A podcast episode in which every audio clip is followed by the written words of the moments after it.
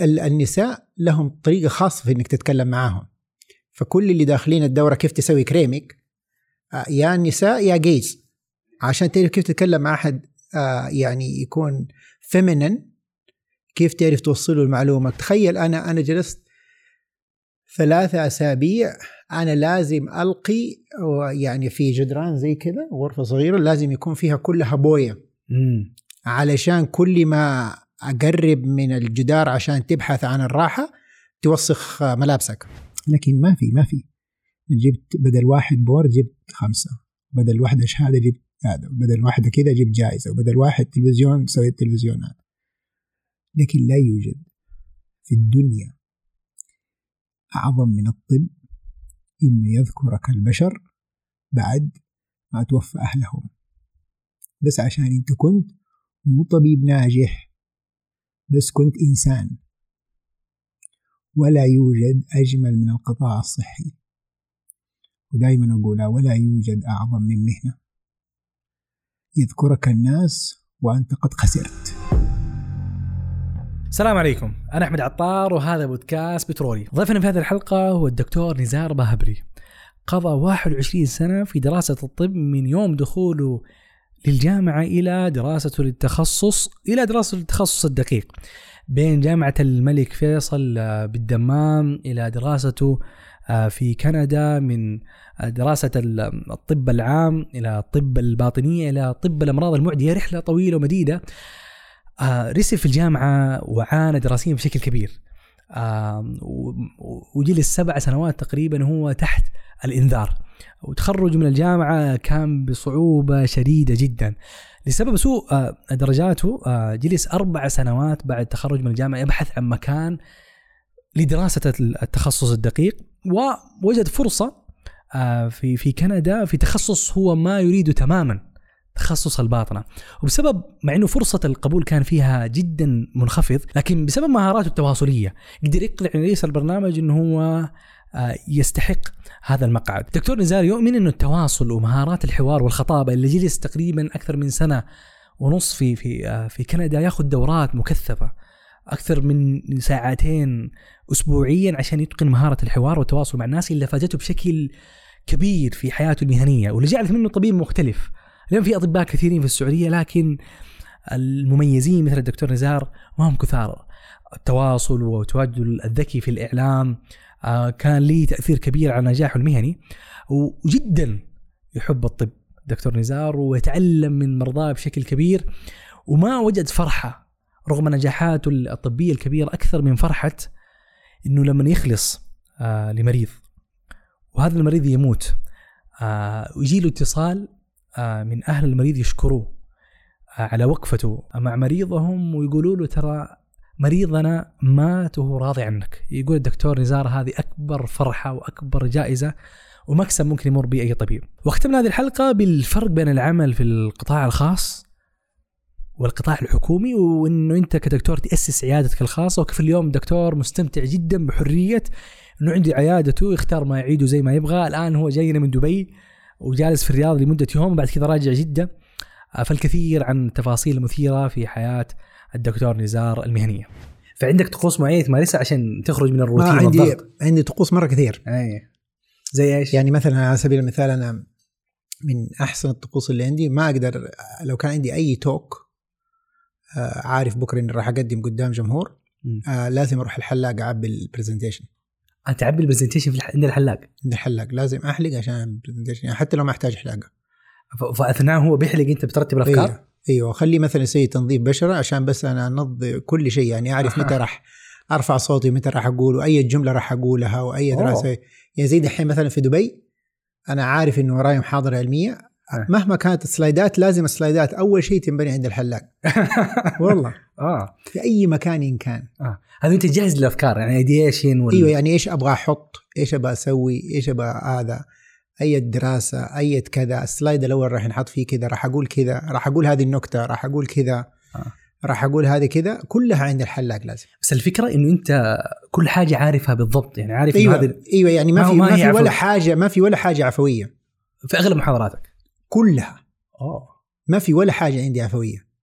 ما في ولا شيء اللي أنت تشوفه عفوي. بس يمكن ما شاء الله طريقة الطرح بعض الأحيان يبان إن هي عفوية. 100% بس آه. أنا قديش جلست أسوي هذا؟ جلست أسوي سنة وشهرين هذا ال training. أنا دخلت دورات مرة كثير في كندا. آه. فكان في program مرة كبير عندنا how to كيف أتكلم قدام الكاميرا وكيف آه، أتكلم قدام الجمهور وكيف أعبي قدام الجمهور. وكان training يعني مرة كبير. يا ولدي أنا دخلت دخلت دورة حقت كريم. كيف تسوي كريمك الخاص كان من ضمن من جد والله. عشان أعرف كيف أتكلم مع النساء. بعدين دخلت دورة حقت نجارة عشان أعرف كيف أتكلم وألقي لو كنت بتكلم قدام نجارين أو lay people يسموهم. أوه. كان من ضمن ال preparation وبعدين دخلت دورة حقت كيف تسوي برياني.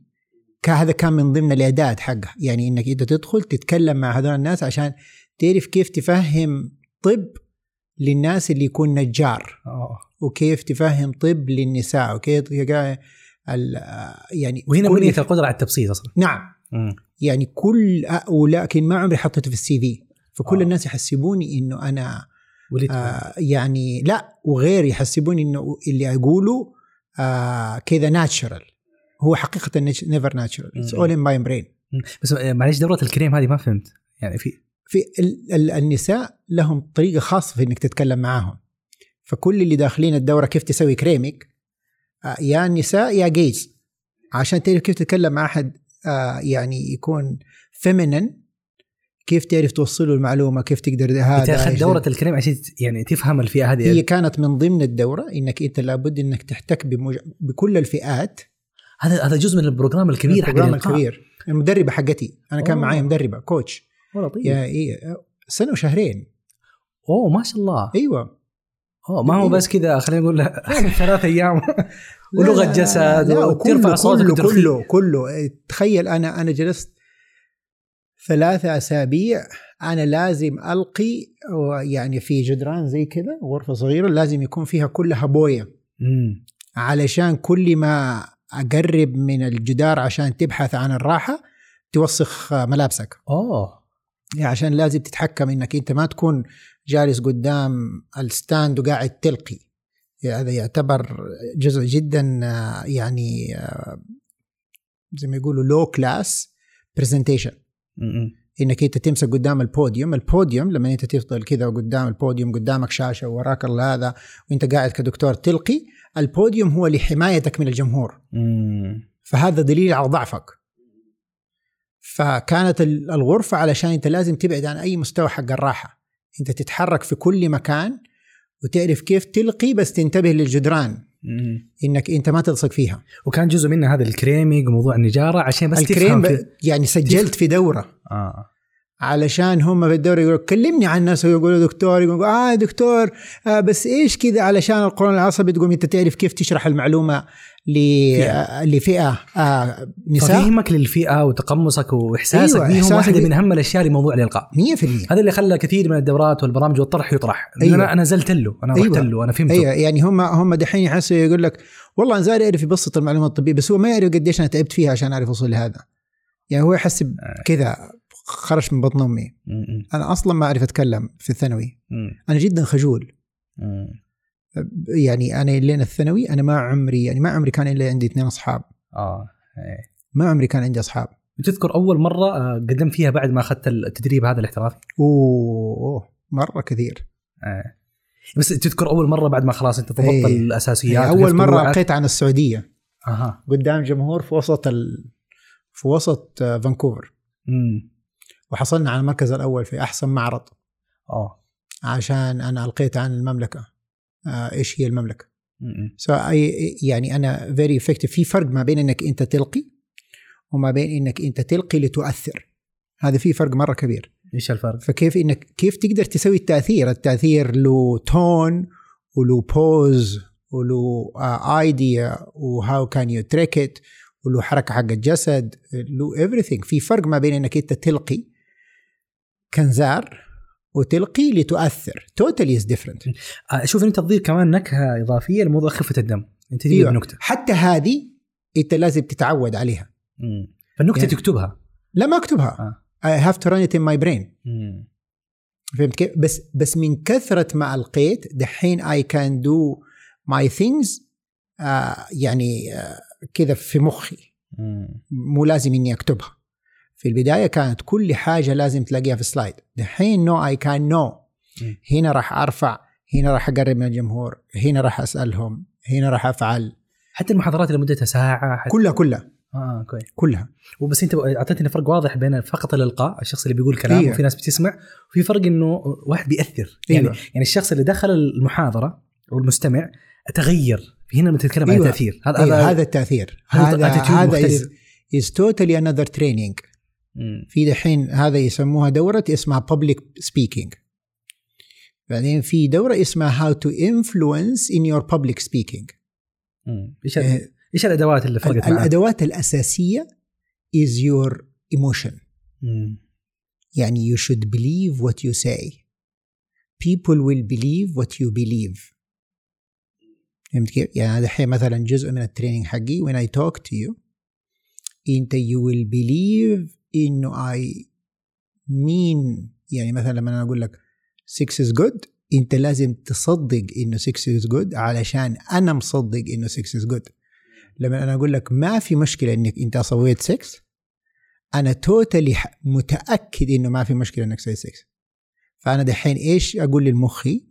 أقول للمخي هو هو من فضل الله إني أنا ما سويت 6 بس هو المفروض إني أسوي 6 مم. يعني صعبت شوية فهمت؟ ولا ما فهمت؟ لا ما فهمت ما فهمت؟ إيه. يعني دحين- بس إحنا بدينا تمام أنا دحين لما أكلم أحد معايا مثلا في المرضى في ال- في العيادة أنا كيف ما يبان على وجهي ابدا ولا شيء إلا هذا عشان مخي أصلا في الأساس يقول إنه المفروض كل الناس تسوي 6 مم. علاقاتي كلها كون إني ما سويته هذه من فضل الله لكن هو المفروض أنا كنت أسويه يعني أنا المفروض إني زيه مم. مو المفروض هذا. فأنا لازم أول شيء في التأثير إنك أنت تكون مقتنع تماما باللي أنت بتقوله تعرف أنا لو ماني مقتنع بالمحاضرة يعني لما احد يكلمني في محاضرة علمية لو أنا ماني مقتنع بال topic ما أتكلم فيه مم.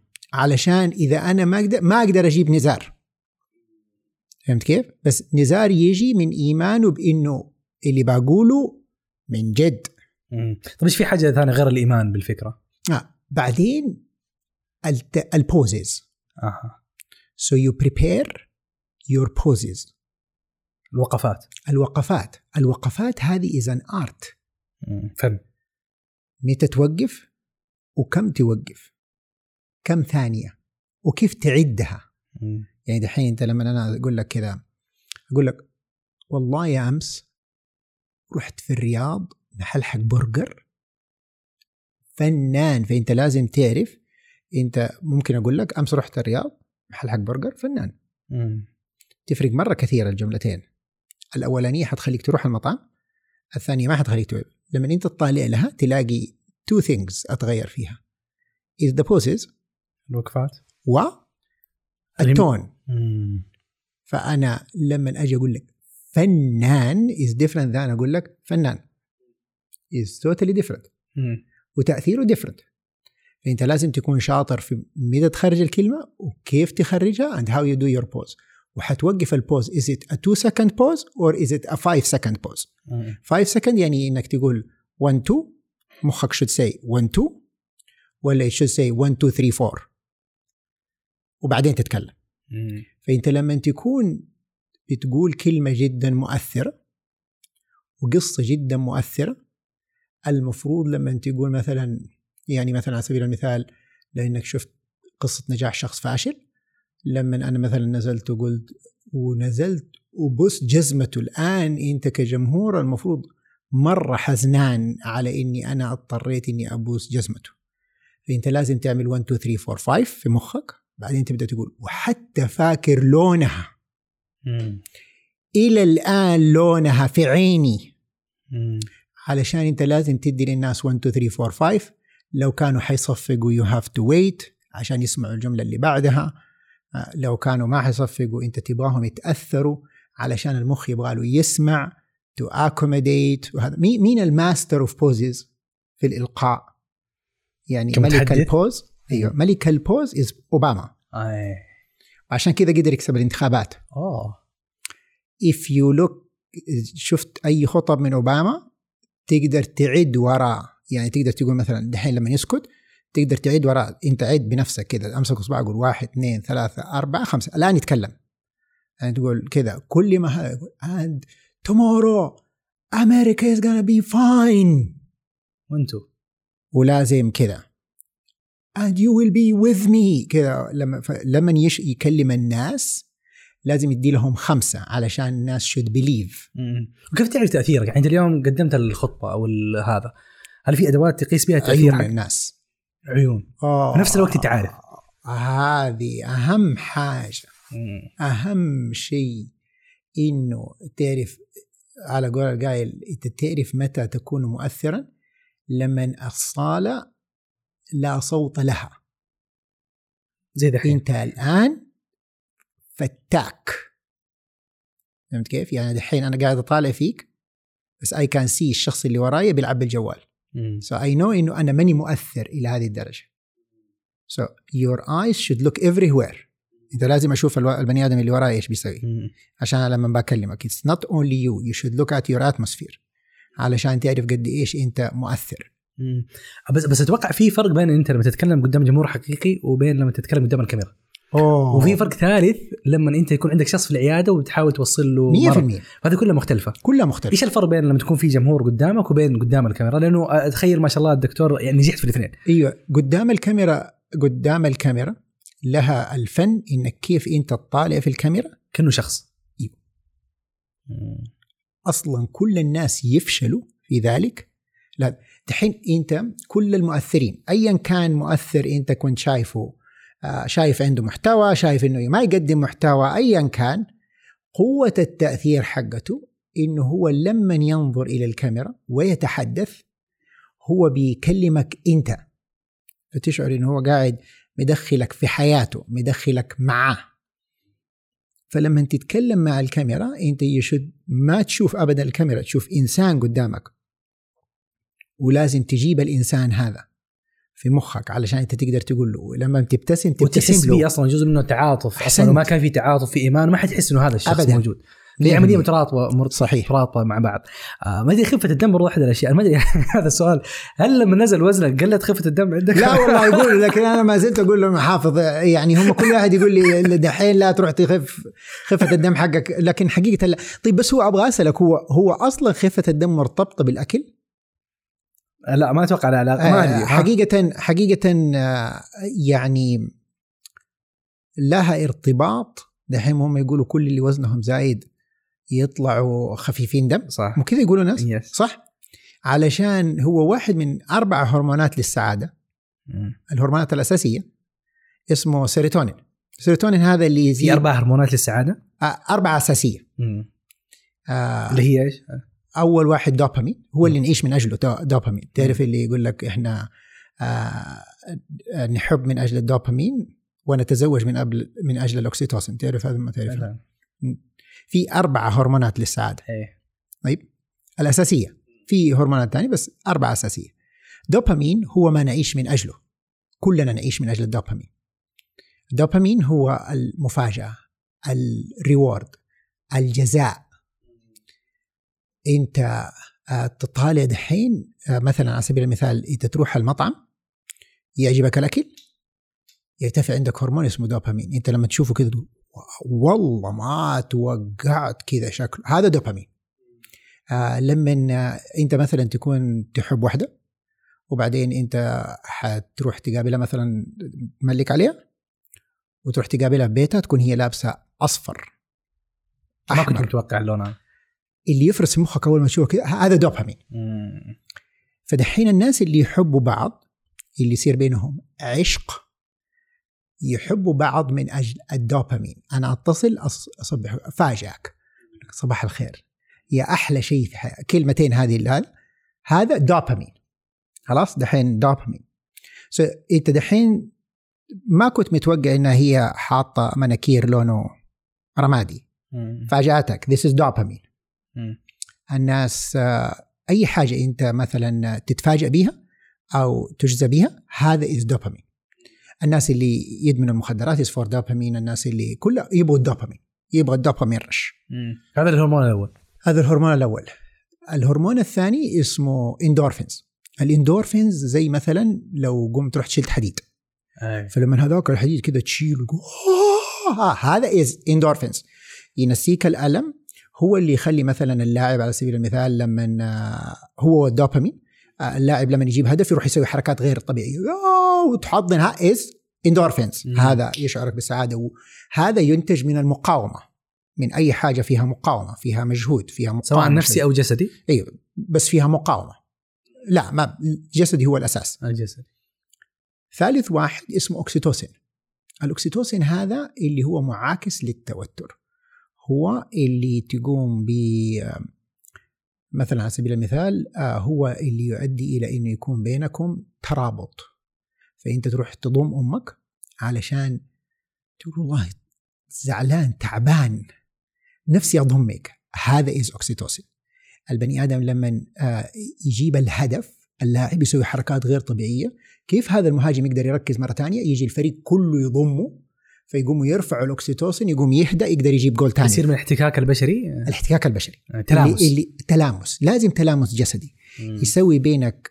أو أحد يمدحك. أنت مثلا سويت خير يقوم يقول لك والله ما قصرت يا شيخ. تقوم أنت هذا الدفء اللي أنت تحس هذا هو الأكسيتوسين. مم. فالأكسيتوسين هو اللي يسوي مودة ويسوي رحمة. فأنت لما تصلي وتسجد يقوم يفرز أكسيتوسين. يقوم لما تخرج يقوم يقول لك واحد اديني خمسة ريال. تقوم تديله. لكن لما تكون في وسط الشمس اللي كان مرتفع عندك هو هرمون الكورتيزون حق الحرارة. أصلا أنت معصب. يقول لك اديني يقول بالله لا تفتح لا تقرب من الشباك. علشان هذاك. فهذا الأكسيتوسين هو اللي يخليك لما تسمع خبر مو كويس تضم فتهدى فتهدى إيه. لو أبغى أكمل بكى ولا زعيق ولا مضاربة لازم أدفك. لأن الله خلق حلنا هدوءنا. فإذا أنت كان زواجك الأساسي مبني على دوبامين بعد الزواج إذا ما كان في دوبامين ما كان في مفاجأة معك طول الوقت. حتحط المناكير قدامك أصلا انت عارف إيش لونها. فهمت كيف؟ فما في دوبامين إيه. فإذا أنت ما كان عندك أوكسيتوسين عشان الأوكسيتوسين هو اللي مودة ورحمة. ذين الجوازة يصير فيها احتكاكات كثيرة مم. فلازم طوال الوقت تحتاج تلامس جسدي عشان يصير بينكم مودة ورحمة. هن لباس لكم وأنتم لباس لهن واللباس ملتصق بالجسد. جميل. هذا رقم ثلاثة. رقم أربعة السيروتونين. هذا شمس السعادة مع أصحابك لما تضحك وأكل يفرز منه جزء كبير من الأمعاء. فلما أنت تاكل كذا تقول والله مستمتع. زي مثلا لما تاكل وجبات سريعة البرجر كنت تقول يا أخي مخي منعني هذا is أوكسيتو هذا آه. السيروتونين إيه. واحد صور الضحك أيوه وهذا السيروتونين فالسيروتونين هو اللي معاكس للاكتئاب من يوم ما يقل السيروتونين يجي لك اكتئاب. فالسيروتونين علشان كذا كل ما شعلل فالناس اللي يكونوا وزنهم زايد عادة. ياكلوا أشياء كثيرة تكون دهنية إيه. وهذا الدهن يرفع السيروتونين. فيقوم تلاقيه دائما مفرفش يقول لك يا أخي هذا فرفوش. بس كذا serotonin علميا اثبت يا دكتور إنه لما نزل وزنك كذا قلت خفه آه لا أنا بح- بحاول أعوضها أحاول أعوضها بالرياضة لكن آه،. يعني هذا كلامك صحيح. بس بس أنا بس بفهمك إنه إن هي لها لها شيء كل شيء الله سبحانه وتعالى جعل له سبب عندنا في حياتنا. مم. كل شيء. آه كويس. آه لطيف. بس على طاري الزواج آه يعني يمكن قبل الحلقة كنت أتكلم مع مع معاذ على موضوع على موضوع الزواج. إحنا تكلمنا عن موضوع هل أنت مع أو ضد فكرة إنه الزو الطبيب يتزوج طبيبة؟ يعني أشعر إنه في ديبيت آه كبير في الموضوع هذا. أو أنا- والله أبغى أقول لك الحقيقة. أنا أنا أعتقد إنه هو الزواج أصلا في ناس كثير ما هم فاهمينه ما ما هو المهم أنت مين تتزوج؟ أنت كيف راح تسوي بعد الزواج؟ آه. يعني فهمت كيف؟ هو هو مو مشكلتك انت مين تتزوج، هي المشكلة كيف راح تسوي بعده. مم. الزواج ما هو الزواج مسؤولية، يعني تعرف لما يقول لك الزواج مسؤولية، الزواج الزواج مرة يحتاج منك مجهود، ما هو أي كلام. جزء من المجهود الاختيار في البداية وأتوقع هنا منطقة إنه والله اليوم اليوم صار جزء من هويتنا كأشخاص آه، مهننا صار الواحد اليوم بحكم خلينا نقول الفرص الآن صارت في سوق العمل آه، وطبعا موضوع الطب من من البدايات إنه صار ال- الاحتكاك في في العيادات بين الطبيب والطبيبة. فأسمع كثير دائما من أصحابي لأنه أنا خرجت من الثانوي رحت البترول. كثير من أصحابي درسوا مثلا في جامعات وأخذوا تخصصات طبية. فنسمع كثير إنه اثنين من الدفعة تزوجوا. أنا بقول لك على حاجة. ال ال أيام ما أنا كنت في الدفعة دفعتي أنا يعني هذه بكلمك مرة من زمان كان مرة ما هو مسموح إنك تتزوج دكتور. هو نظاما لا لا لا آه يعني كذا في بين الشباب. ما يصير آه. دكتور ما يتزوج دكتورة. بس آه، لا تنسى إنه أنا كنت من من حقبه زمنية. آه، كان دائما المفروض إنها هي أصلا ما حتدفع حاجة ولا حتشاركني في حاجة صح؟ دحين النظرة الاقتصادية تماما اختلفت صح؟ صح. فأنت كويس إنك لو تزوجت دكتور على الأقل يعني دخل على دخل يسوي كويس. صح. بالإضافة إلى إنه صار في اهتمام كبير الآن بإنك انت تكون على الأقل متفقين فكريا تتكلموا مع بعض مع إنه الحقيقة يعني في الواقع ممكن يكون مرة ممل إذا أنتم ما عرفتوا تصطنعوا تخيل بالله حترجع تتكلم في نفس الطب اللي انت كنت هذا مرة صعب صح آه في بعض اللي حول الناس اللي حولك الأغلب هل قصص النجاح في موضوع إنه الطبيب يتزوج طبيبه أكثر ولا أقل؟ أنا ما والله ما أقدر أقيم هذه، أنا بالعكس أنا أعتبر إنه الناجحين في الزواج هم اللي عرفوا ينجحوا الجواز. بغض النظر. بغض النظر. هم عرفوا ينجحوه. وأنا أنا يعني عندي إيمان كامل الآن دحين 23 سنة متزوج أو 24 عندي إيمان كامل إنه مشكلة الزواج لما آه، ما تبذل فيه مجهود. يعني أنا بدي لك بكل بساطة. أدي لك واحدة من أبسط الأشياء اللي تصير. م. أنت دحين لو تشتغل في مكان كل يوم الصباح ما لما تروح لزملائك مثلا تمزح مع فلان؟ صح. لو كان واحد مثلا لابس لبس حلو أو جديد. ما تقول له إيش الحلاوة هذا؟ إيش اللي صح؟ صح. هل أنت ما عمرك فكرت إيش راح تقول لمديرك كل يوم؟ لا. أحيانا كثيرة لا لازم. حقيقة مم. لازم إنك تنتبه أنت إيش بتقول لمديرك صح. لأنك ما ما المفروض إنك حتعامله زي أي أحد. خلاص اتفقنا؟ فيصير أنت المفروض يسموها حتى في نجاحك في العمل في شيء اسمه آه الذكاء الاجتماعي. صح؟ صحيح. سبل التواصل. إيش يصير في البيت عند ناس كثير ما تنفع اجازتهم إذا رجع بيته يقوم يقول لك أنا أبغى أرتاح. أبغى أعيش بطبيعتي. ليه؟ حرام حرام. آه. يا حرام هم في الدوام يعيشوا بالأحسن إنسان. ما عمرك سمعت بواحد دائما الناس يقول يا أخي هذا روعة. بس في بيته كل أولاده وزوجته يخافوا منه. مم. ويقول لك حتى لأنه إيش إيش إيوه لأنه إيش يقول لك؟ أنا برجع أبغى أعيش في بيتي براحتي. وليش إحنا نعيش راحتك؟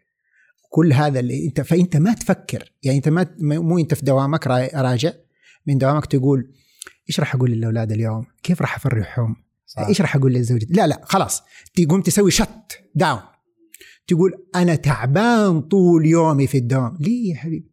ليه هذولاك تتعب لهم وتسوي لهم وإحنا ما ما بتتعب كيف تعاملنا؟ انت في زاوية لطيفة انه إنه الزواج والنجاح فيه يأثر ايجابيا على عملك. أيوه. واتوقع هذا جزء من قصتك الشخصية. صحيح. انت عندك كانت تسع سنوات في ال في ال لما درست في جامعة المل أحسنت. جامعة فيصل. صحيح. في, في الشرقية. وبعد كذا لما كنت في كندا وكانت فترة نجاح صحيح. كنت فيها متزوج. صحيح. فأنا أفهم من كلامك إنه بناء على تجربة الدكتور نزار وأنا قلتها. قلتها أكثر من مرة. فتشوف في علاقة واضحة. أنا قلت قلتها أكثر من مرة. نعم يعني عاملين مهمين في اللي ربي أكرمني به بعد فضل الله اولا وأخيرا. في اللي أنا فيه الآن. شيئين مهمين. اولا إنه أبويا وأمي الله يغفر لهم ويعني يجزاهم عني كل خير شجعوني ياما. بالذات لما أنا رجعت وقلت إنه أنا خلاص آه، خرجوني من الجامعة آه، طردوني أو شبه طردوني أو آه، ما بجيب علامات أو رسبت. إلى اليوم أنا أقول إني ما أعرف ليش أبوي وأمي ما عاتبوني حتى. يعني سكتوا. ليه بدون مبالغة أقسم بالله سكتوا. سكتوا كذا وهم جالسين في الصالة. أنا دحين ثلاث سنين وأنا أقول لهم بنجح رجعت قلت لهم ما بنجح أنا سبت. قاموا سكتوا. قام قال أبوي الله يخليه يرحمه طالع فيه قال لي أنت تبي تصير دكتور؟ قلت له والله يا ابن زهره بصير. يعني حاسس إني إن شاء الله بصير دكتور. قام قال لي خلاص ما يهمك. حاول مرة ثانية. وإذا ما قدرت أرسلك دولة ثانية. بس حخليك حاسندك لين ما تصير دكتور. ولا عاتبوني أمي وأبوي لين يوم ما تخرجت. يوم ما تخرجت كتبوا لي رسائل آه، عتاب على السنين كلها. يعني إنه ليش أنت سويت كذا وليه بعد ما تخرجت وأخذت الشهادة. بعد ما تخرجت وأخذت الشهادة. ما أوه. عمرهم أبوي وأمي عاتبوني طوال فترة تعبي في الجامعة. أوه. ابدا. ابدا. بالعكس دائما كانوا يشجعون دائما كانوا يقولوا بالعكس إحنا متأكدين إنك حتنجح. متأكدين إنك حتسوي. ثاني شيء حقيقة هي يعني حقيقة زوجتي.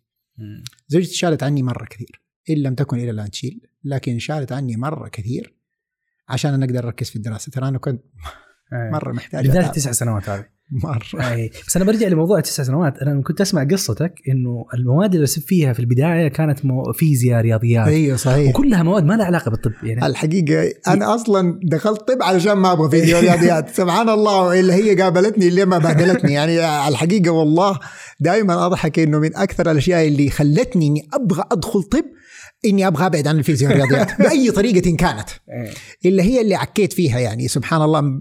إلى اليوم أنا أسأل نفسي ليش أصلا حطوا لنا فيزياء ورياضيات في في الكلية حقت الطب. اليوم المفروض تطور المنهج أو يعني هذه احد الأشياء إنه بعض الأحيان الواحد آه، يعني خلينا نقول يتعب في تخصص بسبب حاجة ما لها علاقة بالتخصص. إيه. صحيح. جميل.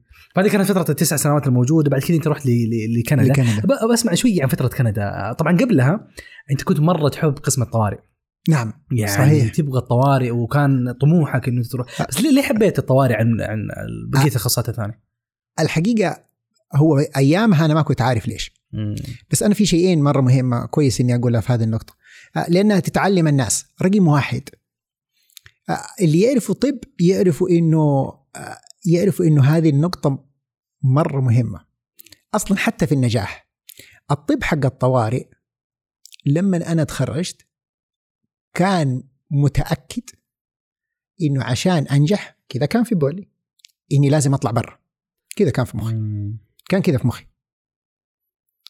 فكنت لازم أبحث عن فرصة وأنا متخرج بهذا المعدل. لا يمكن كنت إني أطلع بعثه حسب نظام المملكة. فلما تخرجت كنت أبحث عن الفرصة اللي ممكن تطلعني برا. فكان أيامها طب الطوارئ غير مرغوب به من أحد. حلو. فأنا رحت فانا دائما أقول إذا تبى تنجح أبحث إذا ما كانت المهارات معك يعني أنا كنت نفسي إني أصير جراح بس قالوا لي يدك والله ما هي كويسة. يعني كان نفسي إني أصير دكتور نساء ولاده مرة. بعدين أهلي ما رضيوا. أوه. بعدين آه آه رحت قلت أجل أنا أبغى طوارئ. والطوارئ شفتها نظرا لأنها كانت مرة ممتازة لأنه ما في ولا سعودي يبغاها.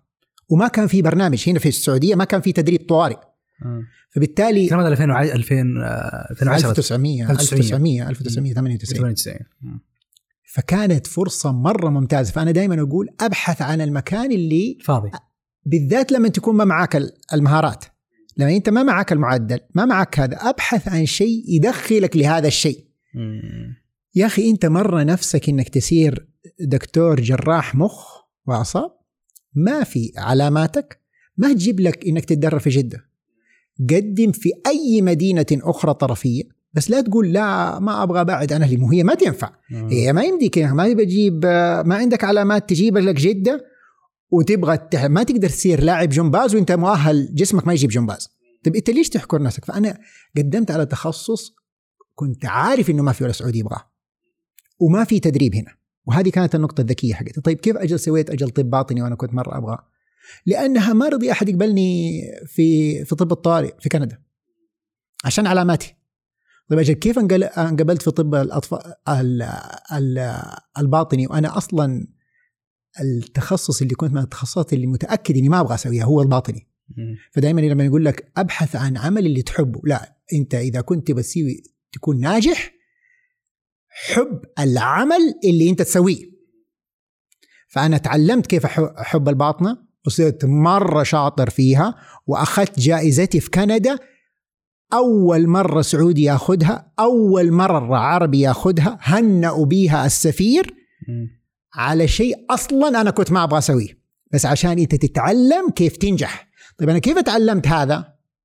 عشان أنا أول ما رحت كندا أخذت أول شيء في حياتي لازم يعني الحقيقة أخذت 19 دورة عشان أطور نفسي.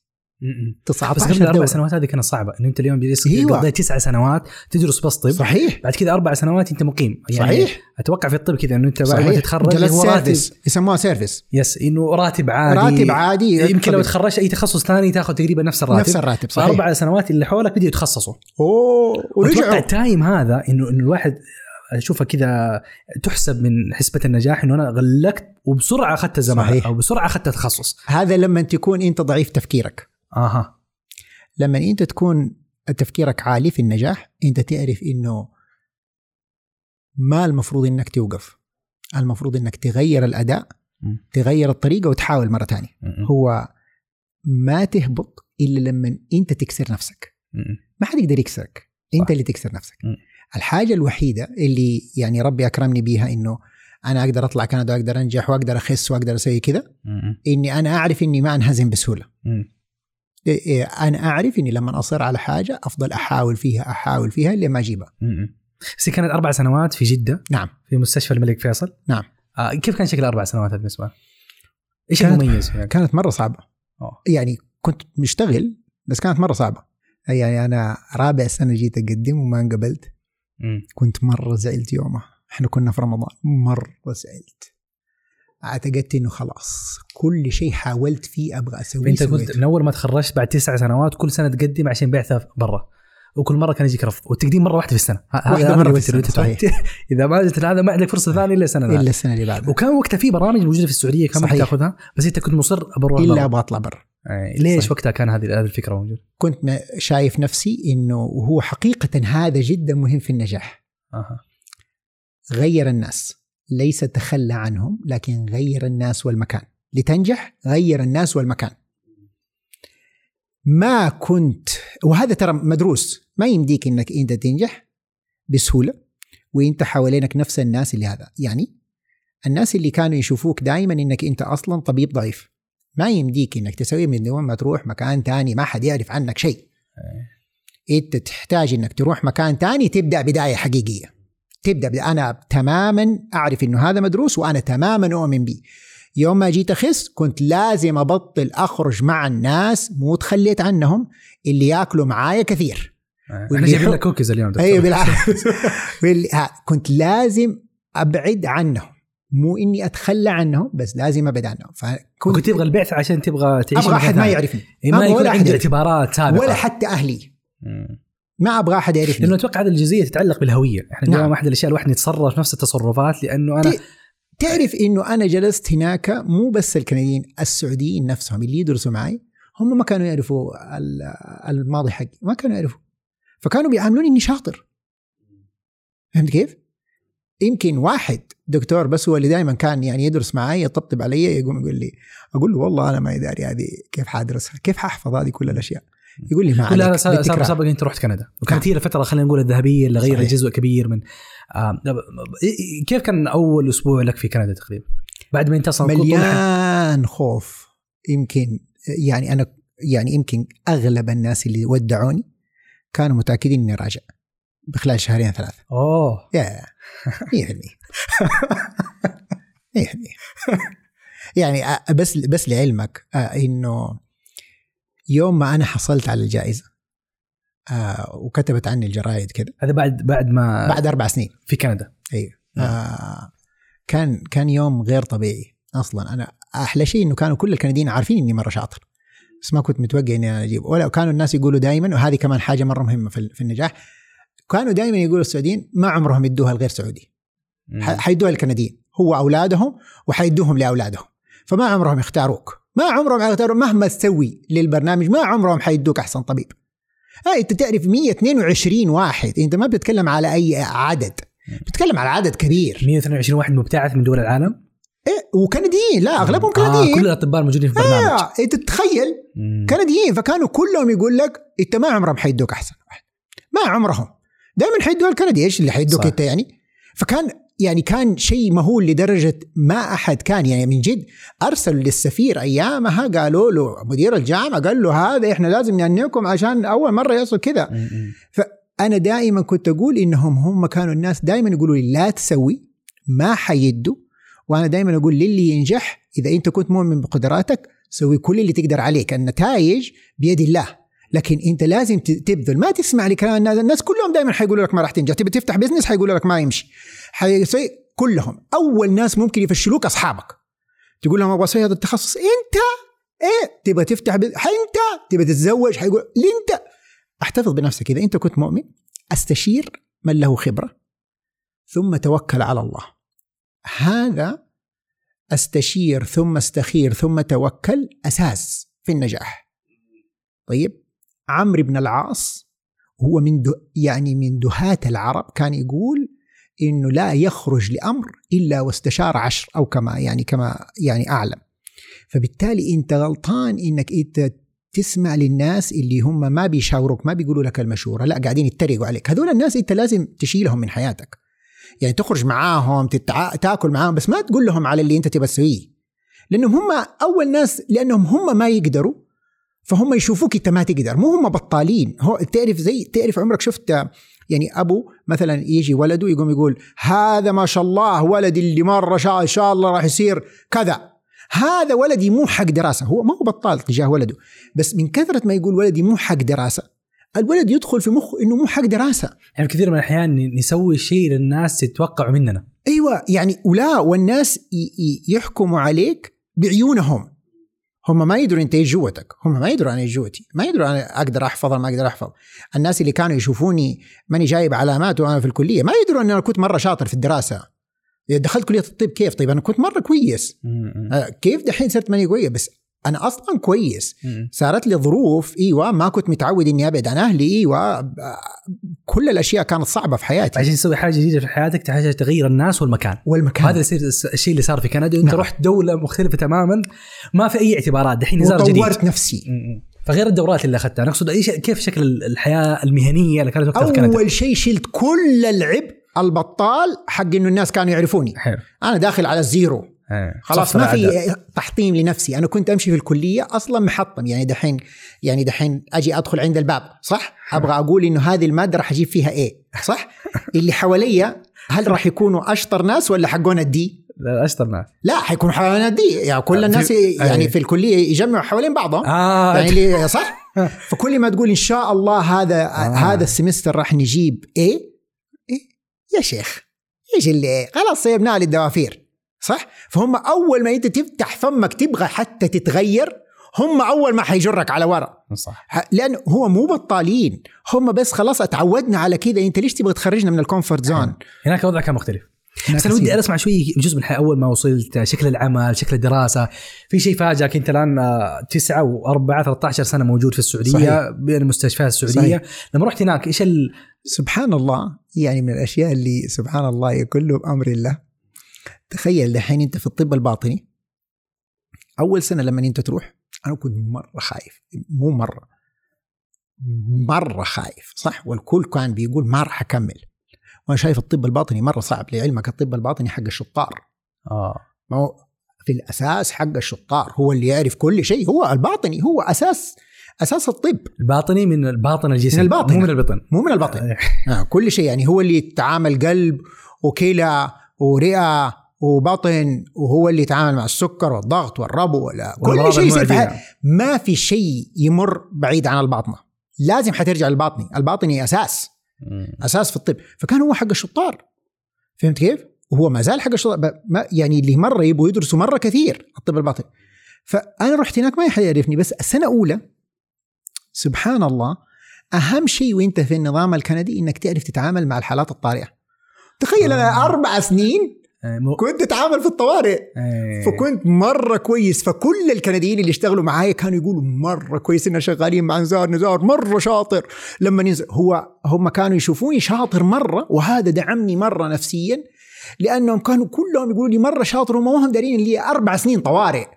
فأنا أتعامل ما ما أنهز. يعني لما أشوف حاجة ما أنهز لأني أربع سنين وأنا موجود هناك. فكنت أعرف أتعامل بها فكل اللي يشتغلوا يكون مرة مريح. أنا شغيل شغيل أصلا طول حياتي أنا مرة شغيل. ثانيا أعرف الطوارئ. فمضى السنة الأولى مرة سهلة بالنسبة لي لأنه كل التقييمات حقتي كانت مرة كويسة لأني كنت مرة أعرف أتعامل مع الحالات الطارئه مرة كويس. وكنت شغيل. سنة ثانية كنت درست مرة كويس مع يعني الدكتور اسمه محمد المهدي حتى أقدر أوثقها يعني جزاه الله خير. يعني هو كان من الناس اللي يدرسوا معايا وكان مرة شاطر في الباطن فكان درسني مرة كثير ودرست مع كنديين لأنهم كان الدوره اللي كانوا يقولوا لي غير المكان أول دورة أخذتها اسمها كيف تنجح في كندا أوه. أول دورة. فكانت الأساس حقها اغير المكان أختلط بالناجحين. فقررت إني أنا لازم أختلط بالناجحين. فقررت إني أتعرف على الكنديين اللي أشوفهم شطار وأشوف كيف يدرسوا وأدرس معاهم. ولقيت محمد المهدي كمان سعودي وكان في دفعتي وكان مرة شاطر. فصرت أدرس معاهم عشان يساعدوني. أنا في الباطنة في أشياء كثيرة معي ففي سنة أولى ابدا كلها قضيتها دراسة نظرا لأنه الأشياء اللي كانت مطلوبة مني كانت زي يعني الموية. أعرفها. كلها أعرفها. أربع سنين وأنا قاعد أشتغل فيها. أعرفها زي بسم الله الرحمن الرحيم. لما جيت سنة ثانية وبدأ الطب الباطني كنت قيدي خلاص قيدي مره تاسست كويس. درست مرة كثير. مرة. مرة كثير. يعني وهذه جات حكاية زوجتي إنها هي هي اللي تعلمت السواقة وهي اللي كانت تروح البقالة وهي اللي كانت تتابع الأولاد. أنا ما أعرف ولا حاجة غير إني أروح المستشفى وأدرس بس فقط. ودرست مرة كثير مرة مرة كثير. يعني ما حد يقدر يتخيل قديش أنا درست. وهنا مو يعني صراحة دراسة الطب بكثر ما هي عميقة وتأخذ وقت أحسها تغير من شخصية ونفسية الدكتور. إيه؟ وعشان كذا تلقى دائما دكاترة لهم طبيعة مختلفة. تلقى أغلبهم حياتهم الاجتماعية ما هي أفضل حاجة. لا قصدي ما هي أفضل حاجة بالنسبة للي أنت تنظر له هي حياتهم الاجتماعية ممكن تكون محدودة في العمل وعلى أصدقاء مرة قليلين. يعني احتكاكهم بال, بال يعني بالمجتمع ما يكون مرة كبير.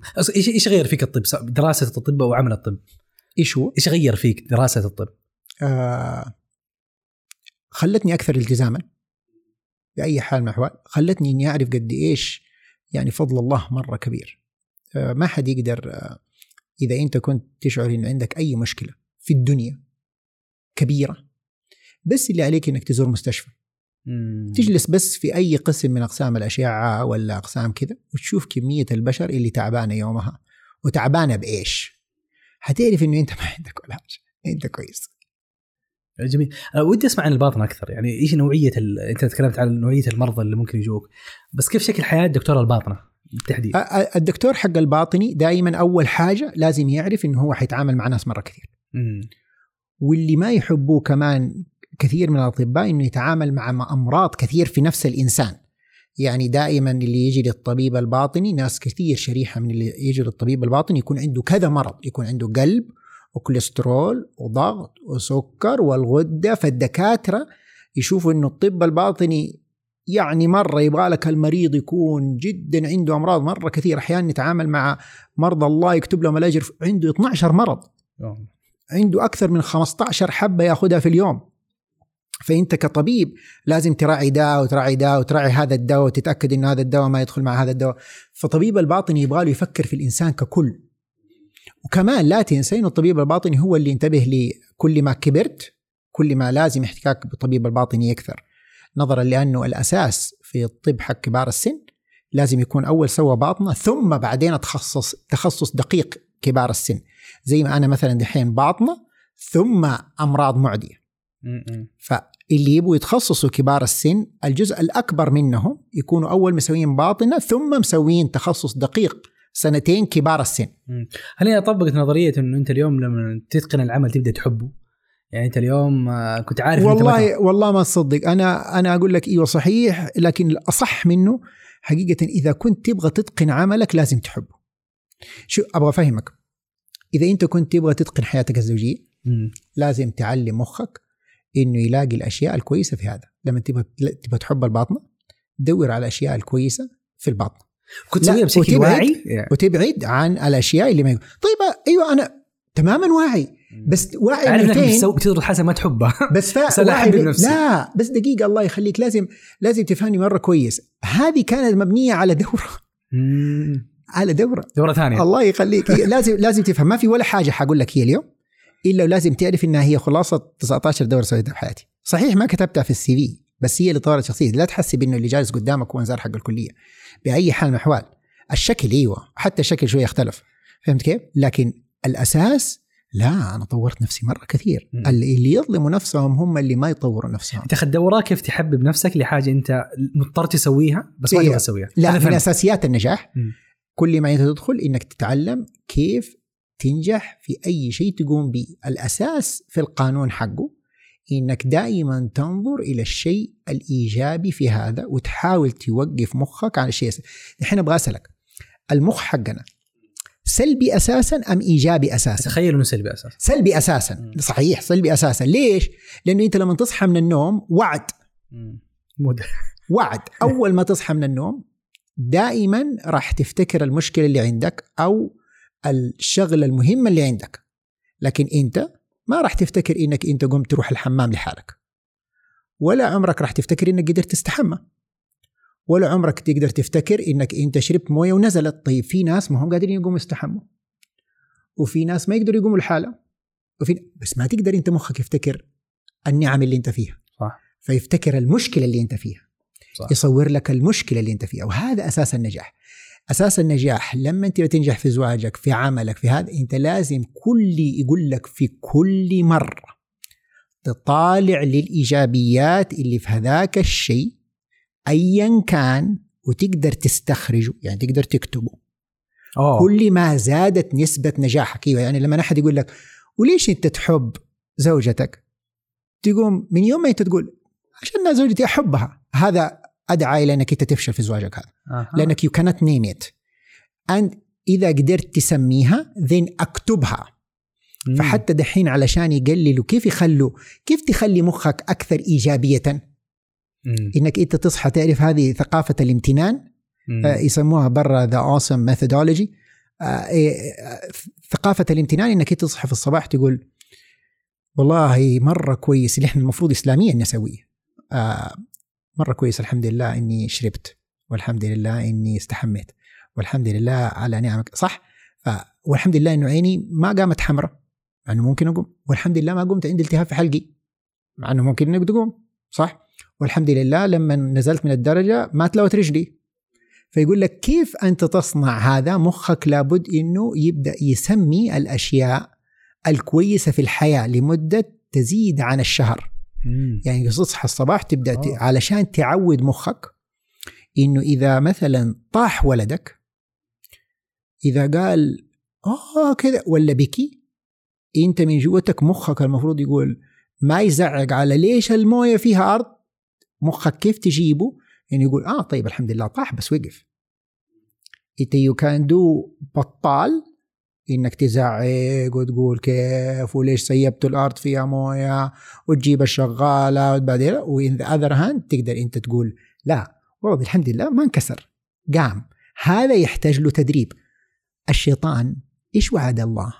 وعدوا أشياء كثيرة إنه يخلي إنه يغويهم يغيروا خلق الله بس إيش. وعدوا أكثرهم؟ قال له ولا تجد أكثرهم شاكرين. الأساس نظرا لأنه مخك يفتكر اللي مو كويس. فالشكر عبادة. والتأمل عبادة. ومهارة. إنت تحتاج إنك تستذكر الأشياء. فكيف لو مرت علي طيب أنا من فين تعلمت هذه؟ هو هذه أخذتها أيوه صحيح دورة. بس بعدين طبقتها بشكل عملي إنه أنت بعد أربع سنوات انتظار جالس تدرس تخصص هو آخر تخصص بتدرسه أحسنت. في مهارات. أحسنت. وخر... و... وليش نقيت الأمراض المعدية؟ مم. علشان اكتشفت هو يقول لك لازم تتخرج الأشياء اللي أنت لازم تكتبها. ليش تبغى كنت طوارئ إنذار؟ لما دخلت الدورة قلت والله علشان أدي العلاج بسرعة. تمشي. لا. يقوم ألاقي تحسن بسرعة. يعني مثلا الطوارئ من أكثر الأشياء اللي مره فيها دوبامين. خبل فيها دوبامين للصبح. فهمت كيف؟ إنك أنت تدي علاج وتلاقي البني آدم صار أحسن. على طول. قبل بعد ساعة على طول. اميزنج فقام قال لي أجل دور تخصص في الأم في الأمراض الباطنة. يكون عنده نفس الحكاية. فكانت الأمراض المعدية أهم تخصص دقيق يسوي كذا. في سرعة في التأثير. واحد مسخن تديله المضاد الصحيح يصير مو مسخن في خلال يومين يقول لك الناس شكرا لك. يصير حقق لي يصير هي المشكلة حقتك لما أنت ما تقدر تسمي لماذا. أنت المفروض تشتري الشنطة علشان شكلها حلو. ليش شكلها حلو؟ عشان مخك شاف اللون وعجبه. هذا لما تشتري شنطة.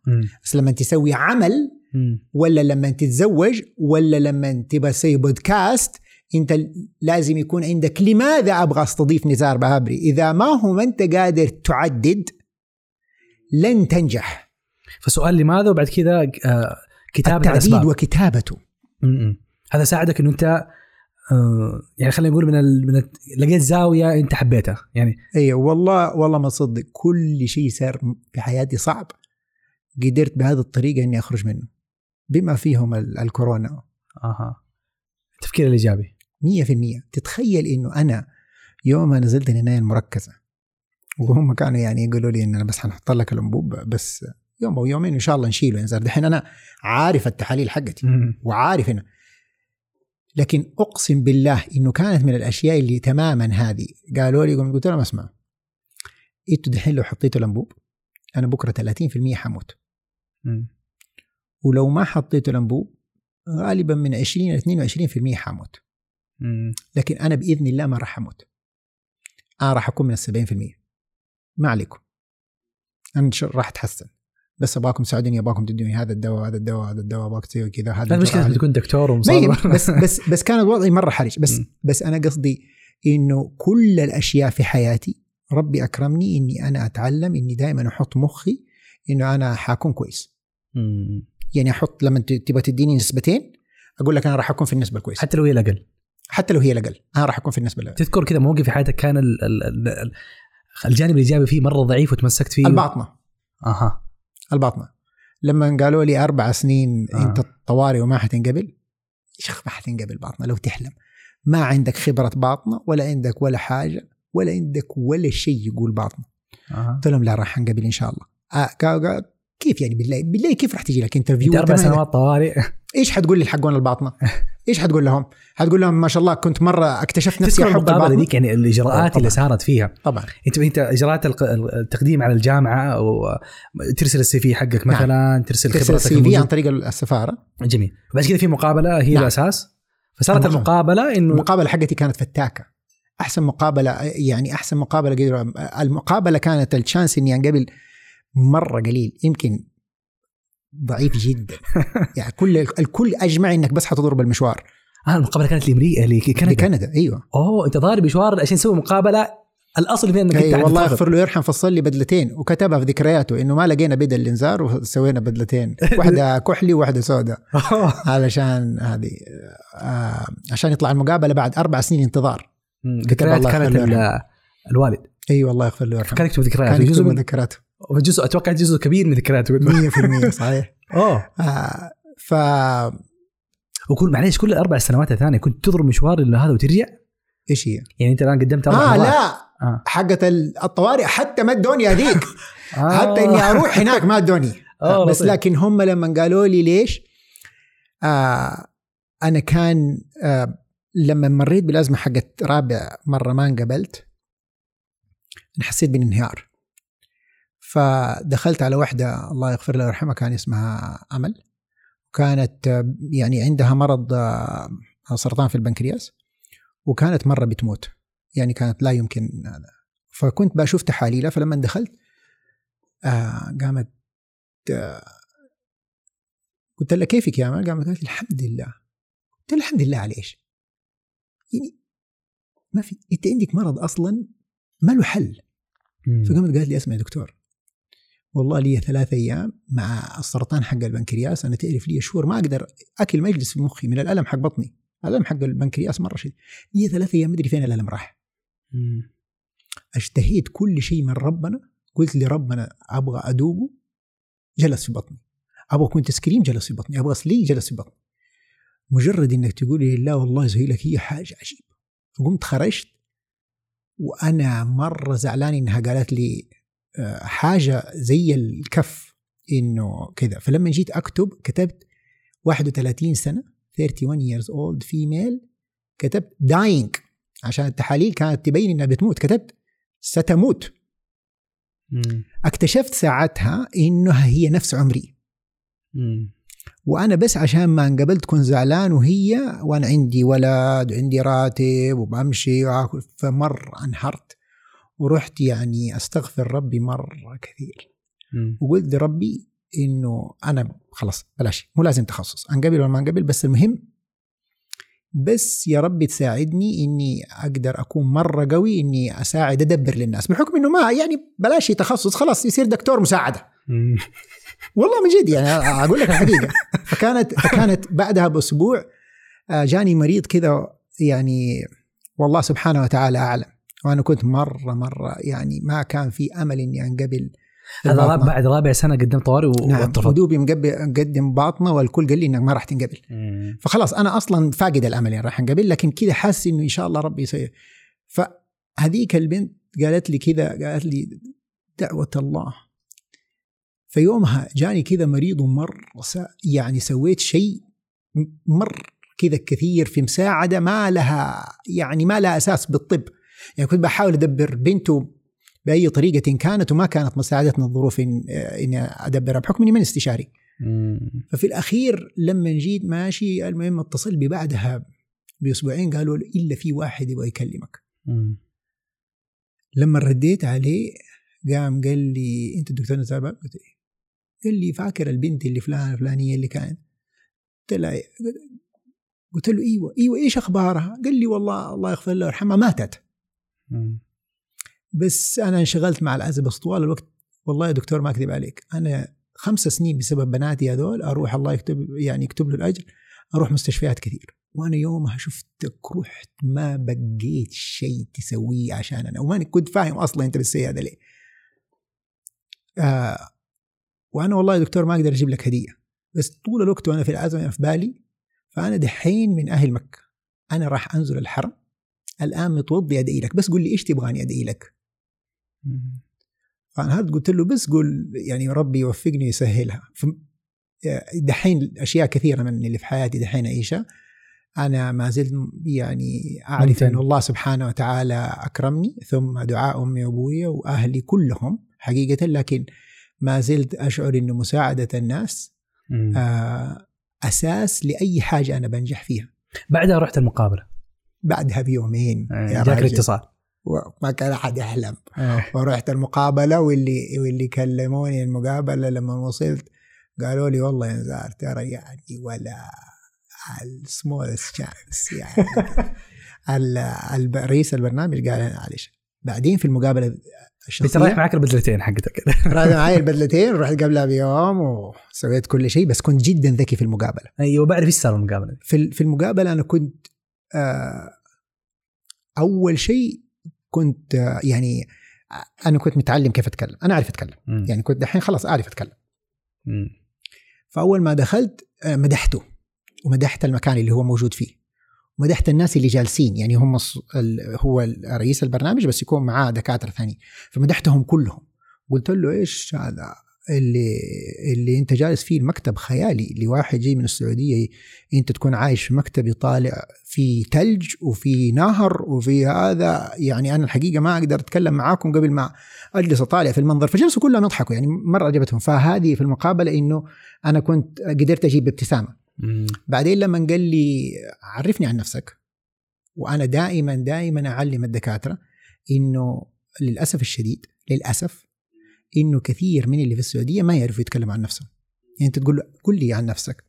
يقوم يقول لك أنا دكتور فلان صالح. أنا تخرجت من الجامعة الفلانية فهذا ما هو أنت حقيقة is not you مم. فهو قال لي قل لي أنت مين فقمت قلت له أنا حقيقة ما أقدر أتكلم عن نفسي قبل ما أتكلم عن ابويا وأمي. فقام قال لي طيب قمت قلت له ابويا متخرج كذا مسوي كذا وجاء درس كذا وأمي كذا وأمي هاوس لازم أكلمك كمان عن مرتي. مرتي ترى مرة أشطر مني. مرتي مهندسة وكذا وتتكلم إنجليزي و... بس كنت أقول له هذا الكلام علشان كنت أنا دحين بحاول آه، أكسب نقطة إني أبين له إنه مرتي جدا قوية فأنا ماني محتاج إنه كل شوية أساعدها. يعني إذا جيت اشتغلت مو إنها ما حتعرف تتصرف حتعرف تتصرف. مجهز.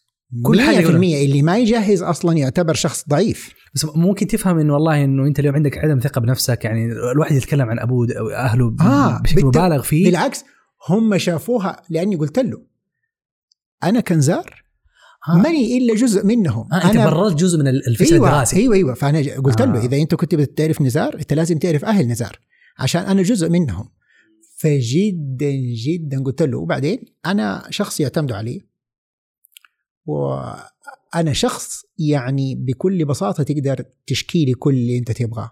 فقال لي إيش حنستفيد من هذا؟ قلت له كل حقون الباطنة عندهم أمراض كثير يبغى واحد يسمع لهم. وأنا مرة أستمع وأقدر أتكلم كويس. قال لي والله ممتاز ليش كمان نقبلك؟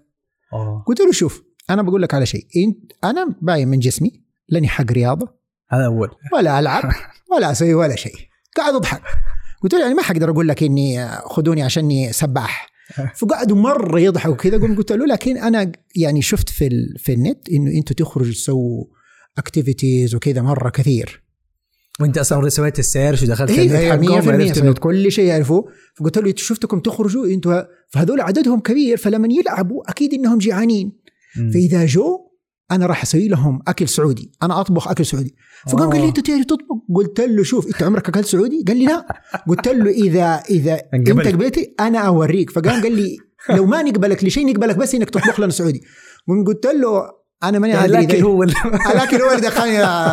فقام قال لي آه، حقيقة. فقام قال لي خلينا آه نسألك. فبدأوا يسألوني كذا عن شوية عن شخصيتي وكانوا كل شوية يضحكوا.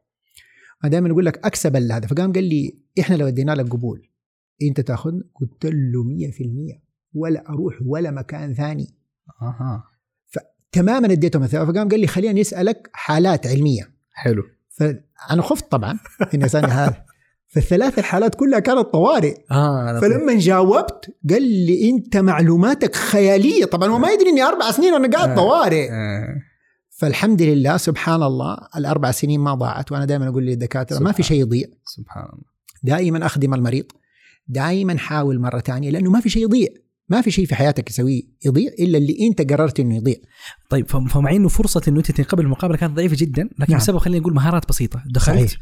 سويت ice breaking ضحكتهم عرفت على نفسك بشكل مختلف آم، آه، وضحت لهم كيف إنه أنت الأسرة حواليك و أبغى أسألك يا أحمد مم.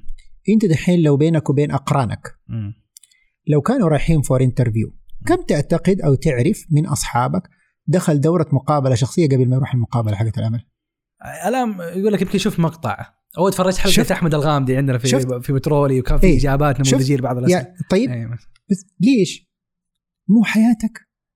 مو مو حاجة مهمة في حياتك إنت دحين بتحدد كيف تنقبل مو, مو صارت ال- المنافسة الشديدة إنت كيف ما تستعد للي إنت رايح له كيف ما تكون عارف وأخذت مهارات وجربت نفسك يعني هو إيش المقابلة بس كذا كلام يعني إجابات. تعرف تعرف أنا دحين خليني أقول لك. أنا ممكن أعرف عن نفسي كذا. أنا أنا اسمي نزار بهبري. أنا متخرج من كلية الطب. آه، أنا مرة أحب زوجتي.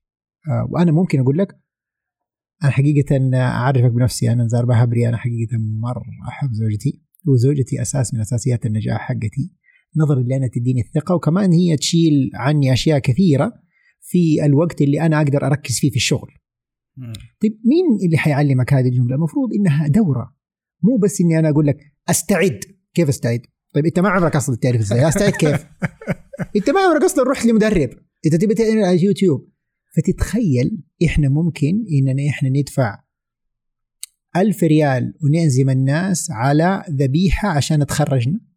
وما نبى ما نبى ندفع ألف ريال عشان ندخل دورة عشان ننقبل في المقابلة أيه. يا راجل يا حبيبي إيش. تسوي؟ فإحنا عندنا آه، في حركة يسووها الناس إيش يسووا؟ والله من إيش استفدنا من الدورات؟ ندخل لأنك أنت أصلا ما تفهم كيف تتعامل مع الدورات، فأنت تبغى تدخل الدورة يعلمك المدرب شيء تبغى تسويها كلها وتبغى تنجح انت تعرف أنا كم نجحت؟ كم دورة سويت؟ كم من الدورات أصلا؟ فأنا دائما أقول لهم يا إخوان اللي يدخل دورة لازم يقول على الأقل أنا بطبق واحدة مهارة منها وأنجح فيها. وما راح أنجح من أول مرة لازم أحاول كثير عشان أنجح يا حبيبي ما في شيء يجي بسهولة الرسول صلى الله عليه وسلم إحنا للأسف الشديد نسمع سيرة عشان نحبها.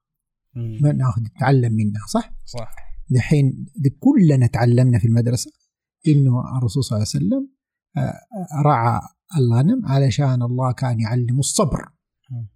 ويعلم التأمل. يا حبيبي طيب هو هذه هذا سيرة النبي. بعدين دخل جلس 13 سنة كفاح. علشان ينجح 10 سنين. صح. طيب هو استحمل. أنت استحملت 13 استحملت. كنت بتنجح من أول شيء. صلى الله عليه وسلم لو كان شخص ينجح لحاله بدون ما يكون حوالينا ناجحين فالرسول صلى الله عليه وسلم كان أولى. صح. ولكنه جعل له أصحاب وجعل له ناجحين حوالينه. من الناجحين اللي حوالينك. كيف أتطور واستحمل وطور من نفسه وطور من حوله؟ أنت فين؟ أنت إيش سويت؟ إنت تبغى على طول تدخل الدورة على طول تنجح فيها إنت لا إنت نستعجل. وبعدين تبدأ تقول أصلا الدورات ما سوت فيه شيء. إنت ما أنت عارف أنا قديش تعبت كل الناس يبغوا ينحفوا 66 كيلو زيي. إنت تعرف قد إيش أنا تعبت في السنة وسبع شهور عشان أنزل 66 كيلو؟ تعرف كم أهلي تعبوا معي عشان أنا أقدر أ- تعرف كم عيد مر علي أنا ما أكلت أكل العيد أكلت أكل الرجيم عشان أقدر أوصل؟ الحين فرحان بهذه أنت ما تدري قديش أنا طيب تعبت فيها. فللأسف الشديد الناس تستعجل النتائج. وأنت يعني تعلمت بالذات في موضوع المقابلات إنه أنت حاولت أربع مرات.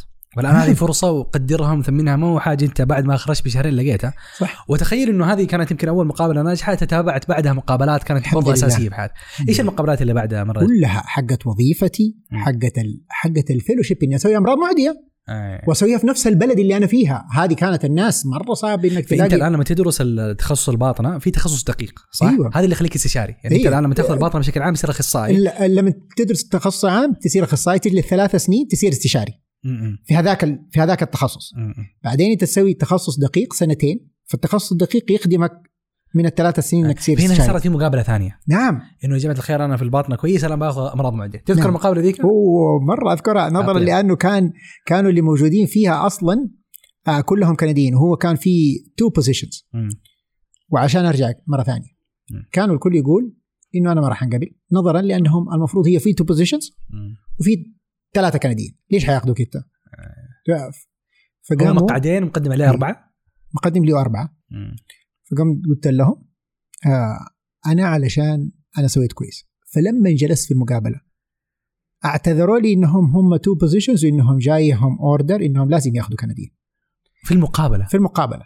بداية فقمت المقابلة. قلت لهم أنا كشخص أؤمن إنه أنا جيت المقابلة وقالوا لي هذا الكلام لكن لا يمكن لا يمكن كنت إلا إني آجي وأقابلكم وأشكركم إنكم أديتوني المقابلة. م. فقام اللي جالس قام قال لهم نزار آه يعني هو أفضل من عندنا he's our best كان ال program director حقي. آه. ونزار ما هو خارج من هنا. إحنا حناخد position من حق السنة الجاية. نفتح واحد ثالث نديه لنزار ونخلي السنة اللي بعدها واحد. وسووا فأنا أوه. دائما أقول لما انت تكون كويس مع الناس الناس والفا يح- يجدوا لك حلولا. وفضل الله لكنها كانت جدا كبيرة بالنسبة لي.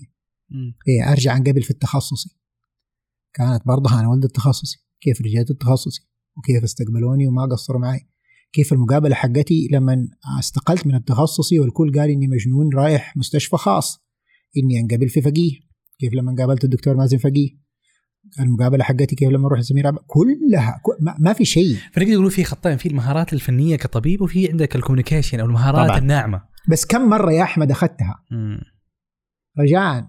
كم مرة أنا أخذت communication وكم مرة أخذت تحدث؟ وكم مرة أخذت تحدث. قدام قدام قدام جمهور؟ هذه سنة وثلاثة شهور.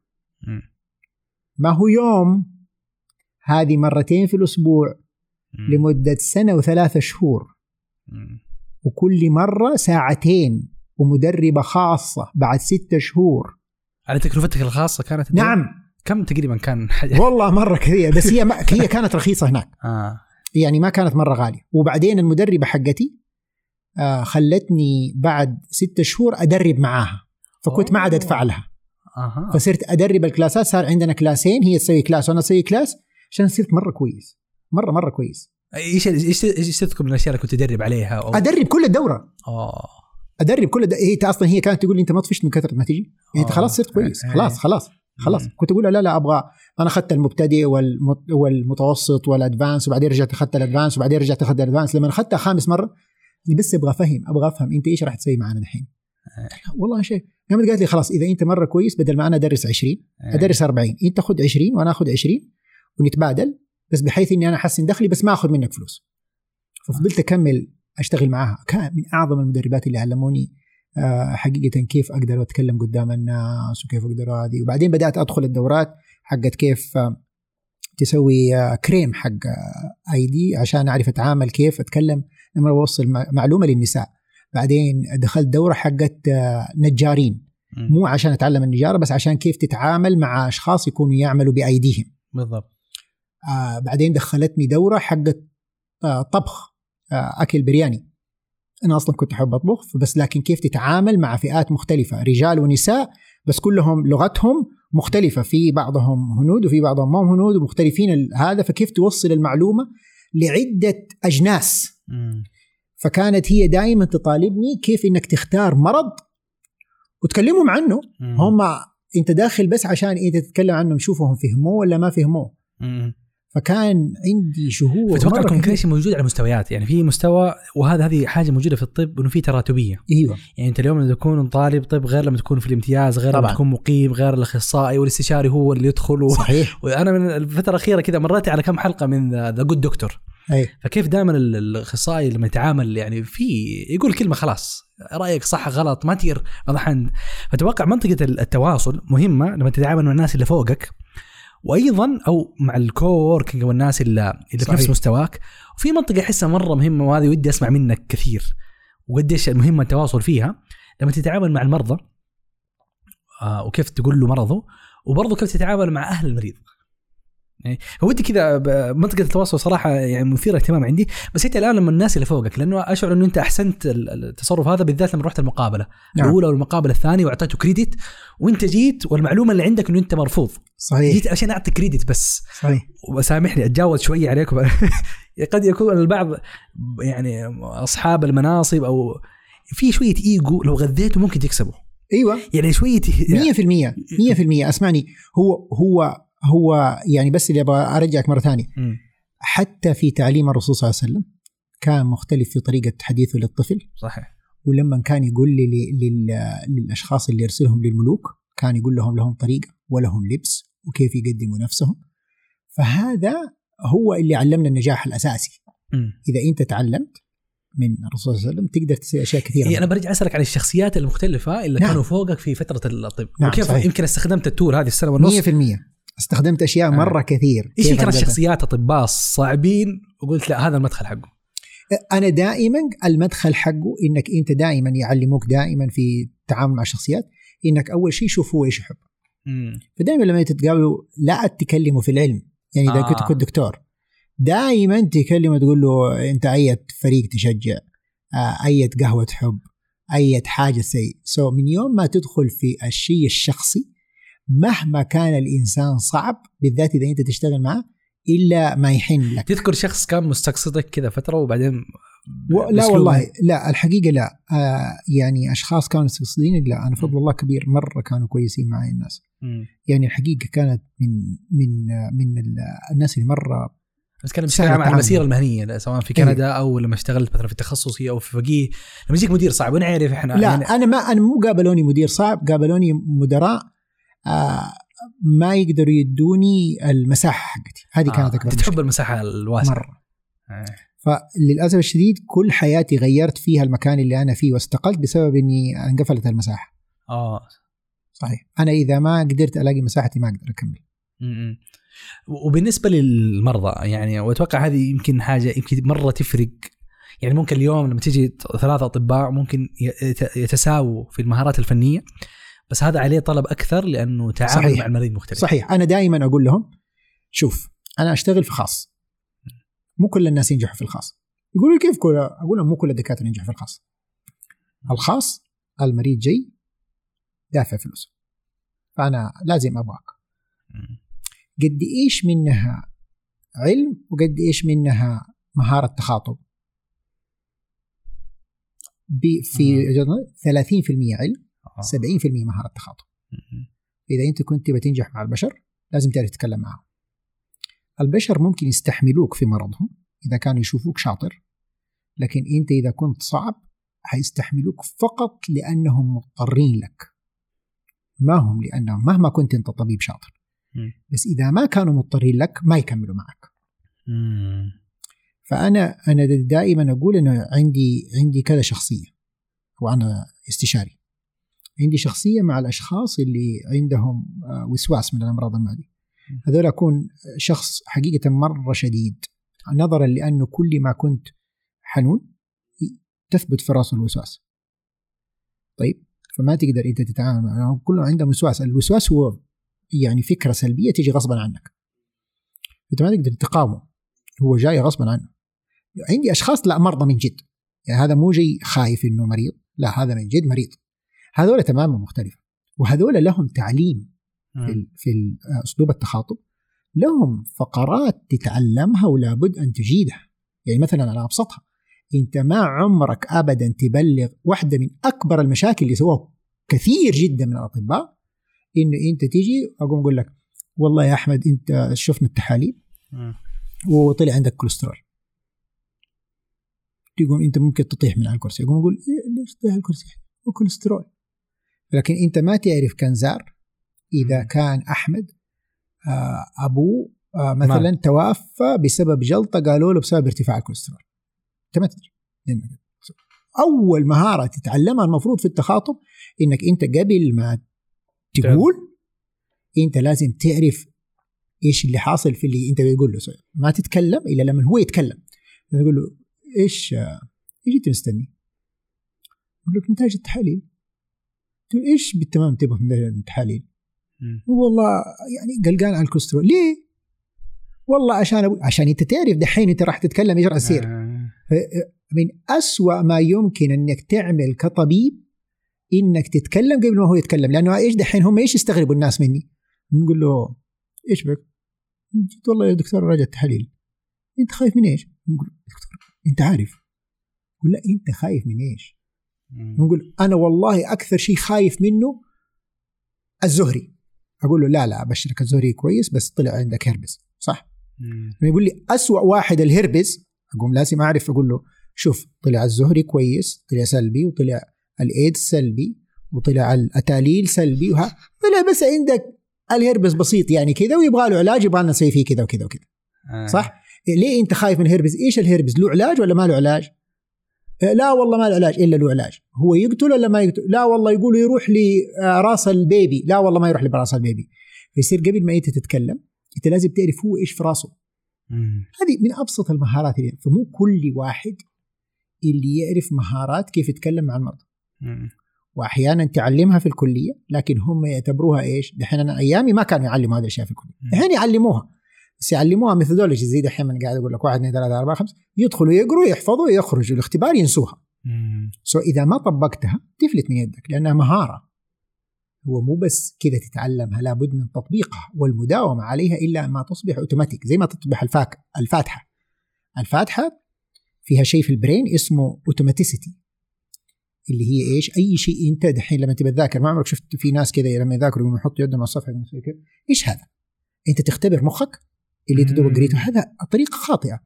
فوجدوا إنه الطريقة الأفضل إنك أنت تقرأ ثم تقرأ ثم تقرأ. فأنت كيف حفظت الفاتحة؟ من كثرة ما تقول الفاتحة صحيح. أصبحت اوتوماتيك فأنت حتى ممكن الله يعني يغفر لنا في بعض الصلوات أنا قريتها ولا ما قريتها؟ هذا بسبب إنه البرين يصير اوتوماتيك أنا من يوم أقول الله أكبر حبدأ الفاتحة. صارت عملية كيف أوصل الأخبار السيئه للمريض؟ أحسنت. جزء منها عادة. عادة. وهذه تحتاج مداومة. مستمرة. نعم. فالمعلومة في البداية سويتها بشكل ميكانيكي كذا. فإذا كان إذا كانوا طلاب الطب ولا أي طبيب يعتبر إنه هذا كان مقرر ما راح أحتاجه آه. خلاص أختبر فيه وعدى فيفضل دائما يروحوا له المرضى يقول يا أخي وليه كلمنا كذا. وفي واحد والله يا دكتور ما تصدق دكتور جاء لأبوي وقال له أنا معلش يا عمي أبغى أقول لك أنت عندك سرطان. وابويا طاح وتسببت له أزمة نفسية و... انت ليش قلت له كذا؟ يقول لك أنا أقول له الحقيقة تبغاني اكذب؟ أنا صريح. وليش صريح؟ إنت إنت ترضى أحد يقول لك كذا إنه أنت عندك سرطان؟ لا حبيبي. فهذا هي المشكلة لما أنت تتعلم المقرر لتعتقد أنه مقرر. ما تعتقد أنه هذا سبيل لنجاحك بإذن الله مع الناس في المستقبل. فالمحادثات الصعبة اللي يعيشها الدكتور بين الأطباء كثيرة. كثيرة. يعني مريض عنده مرض. وأتوقع في حالات يعني خلينا نقول هذه حالة بس الحالات خلاص الواحد ميت يعني زي ذيك أنت إيه، احد القصص أثرت فيك. إيش الحوارات اللي تذكرها وكيف ممكن الواحد يتعامل معك كطبيب؟ دائما أنا أقول للناس كلهم يعني لما أنا الحمد لله مرة كويس يعني لما إن شاء الله قدر الإمكان أجي أبلغ أحد إنه بيموت اللي يحبه. وأنا دائما آه يعني عندي أسلوبي وأقول دائما للدكاترة اللي أجي أعلمهم يعني هذه المهارات لما أعلمهم في الدورات أقول له أنت لازم تجلس بجنب شخص بيموت. لازم تشوف الموت. لازم تشوف بني آدم بيموت. عشان لازم تصبح طبيب قوي يعرف يتدارك نفسه. الدكتور اللي طول الوقت المريض بيموت وهو خارج داخل الغرفة وروني التحاليل ورو... هذا خواف. هو أصلا خايف هو أصلا مرتبك مم. أنت المفروض الآن قائد للتيم أنت المفروض تجلس بجنب المريض وهو بيموت وتقول لهم جيبوا له الأكسجين أدوا له كذا وأنت عارف إنه راح يموت بس Active. لكن ما تخرج من الغرفة إلين ما يموت ثم تطمن أهله ثم تخرج مم. أنت لازم تتأكد إنهم جالسين لازم تتأكد إنه هذول الأشخاص أنت عارف إيش بتقول لهم لازم تشرح لهم إنه هذا مرض لا يرجى بر واننا إيش كم معدل حالات الوفاة اللي تمر عليك دكتور؟ لما كنت أشتغل في المستشفى تقريبا تقريبا يوميا مم. يعني أنا أشتغل باطنة وأشتغل حالات حرجة وأشتغل أمراض معدية بالتالي آه، واحدة من أكثر المشاكل في الأمراض المعدية من أكثر المشاكل في العالم اسمها البكتيريا ال- آه، ال- المقاومة للمضادات الحيوية مم. يعني إيش؟ يعني تجي لك التهاب بكتيريا تكون من جوا جسمك ما لا ولا مضاد يشتغل. إيش تسوي؟ خلاص التهاب حتنتشر جسمك تموت مم. فأنت من يوم ما تبدأ تجي لك المزرعة وتلاقي ما في ولا مضاد يشتغل. تبدأ تنزل تكلم الأهل إنه تقول لهم خلاص هذه هذه البكتيريا المقاومة للمضادات الحيوية هي راح تكون من أهم سببين سيموت منه البشر في عام تقريبا 2040 أها. يعني دحين مثلا مرض القلب ما زال هو رقم واحد والأورام لا هذه البكتيريا ستكون رقم واحد عالميا إنك أنت راح تموت بسببها. مم. لأنه ما في مضادات تشتغل. هل آه، العلم ما جديدة. وصل؟ إيه ما وصل. لمضادات جديدة. بس ليش متوقع في 2040 مع إنه ممكن الفترة هذه يتم اكتشاف حلول؟ أيوه لأنهم إلى الآن كل تخيل سبحان الله كان زي المضاد الحيوي لما يكتشف البكتيريا عشان تقدر تقاومه وما تموت منه أحيانا تاخذ ثلاث سنين أربع سنين. الآن كل مضاد حيوي إحنا آخر مضاد حيوي تم اكتشافه للإنسان. مم. يعني هو في زي ما تقول 30 40 محاولة وكلها فشلت. دحين آخر مضاد حيوي فعال للإنسان كان قبل ثلاث سنين قبل الكورونا للمرض آه. لأي مرض. للبكتيريا اللي موجوده عندك. فدحين إذا إحنا فضلنا هذه وال والجديدة للأسف الشديد صارت تاخذ ثلاث سنين. ثلاث شهور أحيانا. بس يقصد الفترة بين اكتشاف ال- البكتيريا وبين بين لا اكتشاف اكتشاف الدواء وإنه البكتيريا ما عاد تموت منه أحيانا صارت تأخذ ثلاث شهور مم. شهرين وتتعلم البكتيريا كيف تقاومه كيف تكسره. صارت؟ البكتيريا في ال- في الجسم قوية قوية. إنها تحارب المضاد الحيوي نعم. الموجود.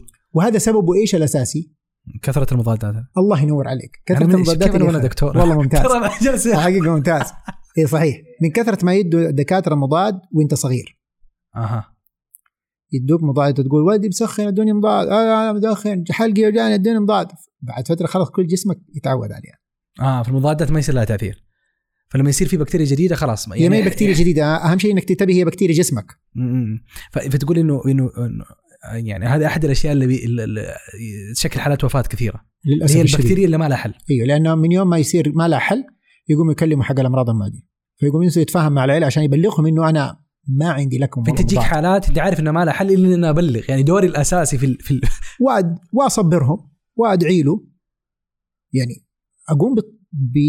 يعني مواساتهم بس أول ما تعرف المعلومة هذه انه والله سيموت هل تذهب. للطبيب المريض ولا اول الاهل ولا لا اول لا إذا كان هو عايش. يعني صاحي صحيح لأنه أغلبهم يدخلوا العناية ويحطوا لهم الأنبوب. أغلب البشر زي كذا فما يكون هو أصلا صاحي. فأنت تبلغ العيلة عشان تقول لهم إنه بس إذا كان صاحي إذا كان صاحي لازم تبلغه. آه دائما يقولوا لا ما المفروض يبلغ. وهو حقا وشرعا. المفروض إنه المريض يعرف. مم. هم يقولوا لا والله إذا عرف يجي له اكتئاب ويموت أسرع. زي إذا كان عنده ورم. فأنا دائما أعلم الناس آه يعني التعامل الصحيح مع هذه الحالات. الحين واحد عنده ورم. عنده أي شيء وأنت تبى تبلغه كمريض. اولاده يقول لك لا تبلغه الحق حقا وشرعا. ليش حقا وشرعا؟ علشان ممكن يسوي تدبير. حاجة ممكن يوصي. أحسنت. مم. وكمان صبره على معرفة هذا الخبر يؤجر عليه. صحيح. خلاص؟ لكن أنا دائما أقول إيش؟ إذا دخلت أنا دحين أنا قلت لواحد أبغى العينة أبغى آخذ تحليل. إذا دخلت لواحد وقام قلت له كيف حاس؟ قال والله ما زالت الآلام وما طلبني ما قال لي يا دكتور إيش طلع في العينه؟ طلع ورم ولا ما طلع ورم؟ آه. طلع هذا ما يبغى يعرف آه فتقوم أنت خلاص تسكت لأنه هو أصلا ما يبغى يعرف تقوم آه. تقول له بس أدي لك مسكن وعندي شوية إمساك طيب بس غريبه أنا أخذت منك جزء من لحمك ما سألتني هو إيش صاير فيه مم. فتقوم تقول له طيب وتبغى تخرجي والله أبغى أجلس مع أولادي في البيت لأنه كل الناس يحسوا يعرفوا إنهم هم عندهم مرض اضال بس ما يبغوا يسمعوه فإذا ما يبغوا يسمعوه ما يهم شرعا وقانونا خلاص هو بكيفه. لكن لو دخل وقال لك يا دكتور إيش طلعت نتيجة العينة؟ ما يصير ابدا إنك تكذب على المريض شرعا ما يمديك إنك تقول له بس لا والله كيف. توصلها؟ كيف توصلها؟ دائما بكل بساطة أنا دائما أسأل مم. أقول له إحنا إيش أخذنا منك؟ يعني أنت بتسألني على إيش؟ يقول لك العين يا دكتور اللي أخذتوها من الرئه اللي هو إيش كنا نبغى ناخذها ليش؟ آه والله يا دكتور أنا داري أنتوا ما قلتوا لي لكن والله إيش تتوقع؟ والله يا دكتور خايف إنه لا يكون ورم. وليه إيش؟ والورم له علاج؟ والله يقولوا أحيانا له كيماوي. شوف يا حبيبي هو حقيقة طلع ورم وله كيماوي. أنت تبي تاخذ الكيماوي؟ لا والله. فدائما أنت ما تفتح فمك إلا لما المريض يفتح فمه. لا بس إذا هي حالة موت مؤكدة خلاص اليوم. أيوه. تقول له أنت كيف- ليش حاسس؟ ما هو انتبه أنت بس باك تفهم لما الناس عندهم موت مؤكد هو ما يموتوا كذا فجأة. لازم ينزل الضغط فهو لازم يغيب عن الوعي. فهمتني؟ اي نوع فياخذ فترة في هذه التغييب عن الوعي يعني ينزلوه العنايه يحطوا له انبوب يعني يكون مرة تعبان فهم أغلب البشر مم. لا يمكن انك تتخيل وأنا أقولها وأنا كل ثقة على مدار السنين أغلب البشر اللي بتموت أو عندهم مرض عضال أقسم بالله أغلبهم إن لم يكونوا كلهم يعرفوا إنه حيموت إنه حيموت.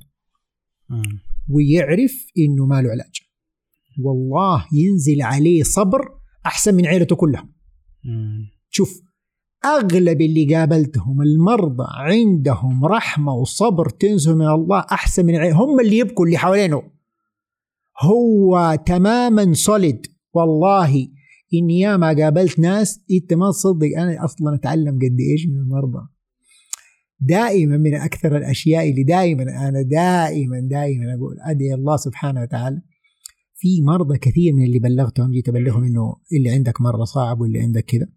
يقول لي والله دكتور الحمد لله. يعني طلع ورم وما له علاج يعني. أقول له لا والله. أقوم أستعجب من كثرة ابتسامته يقول يقول الحمد لله. خلاص ما في مشكلة. خرجوني. وأنا دحين انت دحين أنت يا أحمد ممكن طالع كذا. لا لا يا شيخ. أقول لك إلا والله. أنا دائما لما أشوف زي كذا أقوم أقول الله يقول آه، يثبت. بالقول الثابت في الحياة الدنيا وفي الآخرة. فدائما أقول للرب أقول له يا رب سبحان الله يخليك خليني زي كذا ثبتني الثبات هذا اصير زي كذا مبتسم. أبوي الله يغفر له يرحمه مات بمرض ما كان له حل. فلما قال لي ينزار هو هذا له علاج؟ لا لا والله ما زار. كان عنده تليف في الرئه فقام قلت له قام قال لي وأنا حفضل على الأكسجين كذا وما له أي حل. والأكسجين كل ما له ما ما يحسنني. قلت له والله يا بنزار ما له يعني قال لي هو في ممكن زراعة؟ قلت له آه والله يا حبيبي العمر حقك وهذا ما ي- ما يزرع الرئه فقام قال لي اسمع أهم حاجة لا ما أبغى أنزل العناية. ما أبغى انبوب أبغى أموت كذا حوالينكم. خلاص فاهم؟ قلت أبشر. فالله يغفر له ويرحمه أنا دائما أعلم الناس إنه من حقك إنك أنت تقول ما أبغى الكيماوي.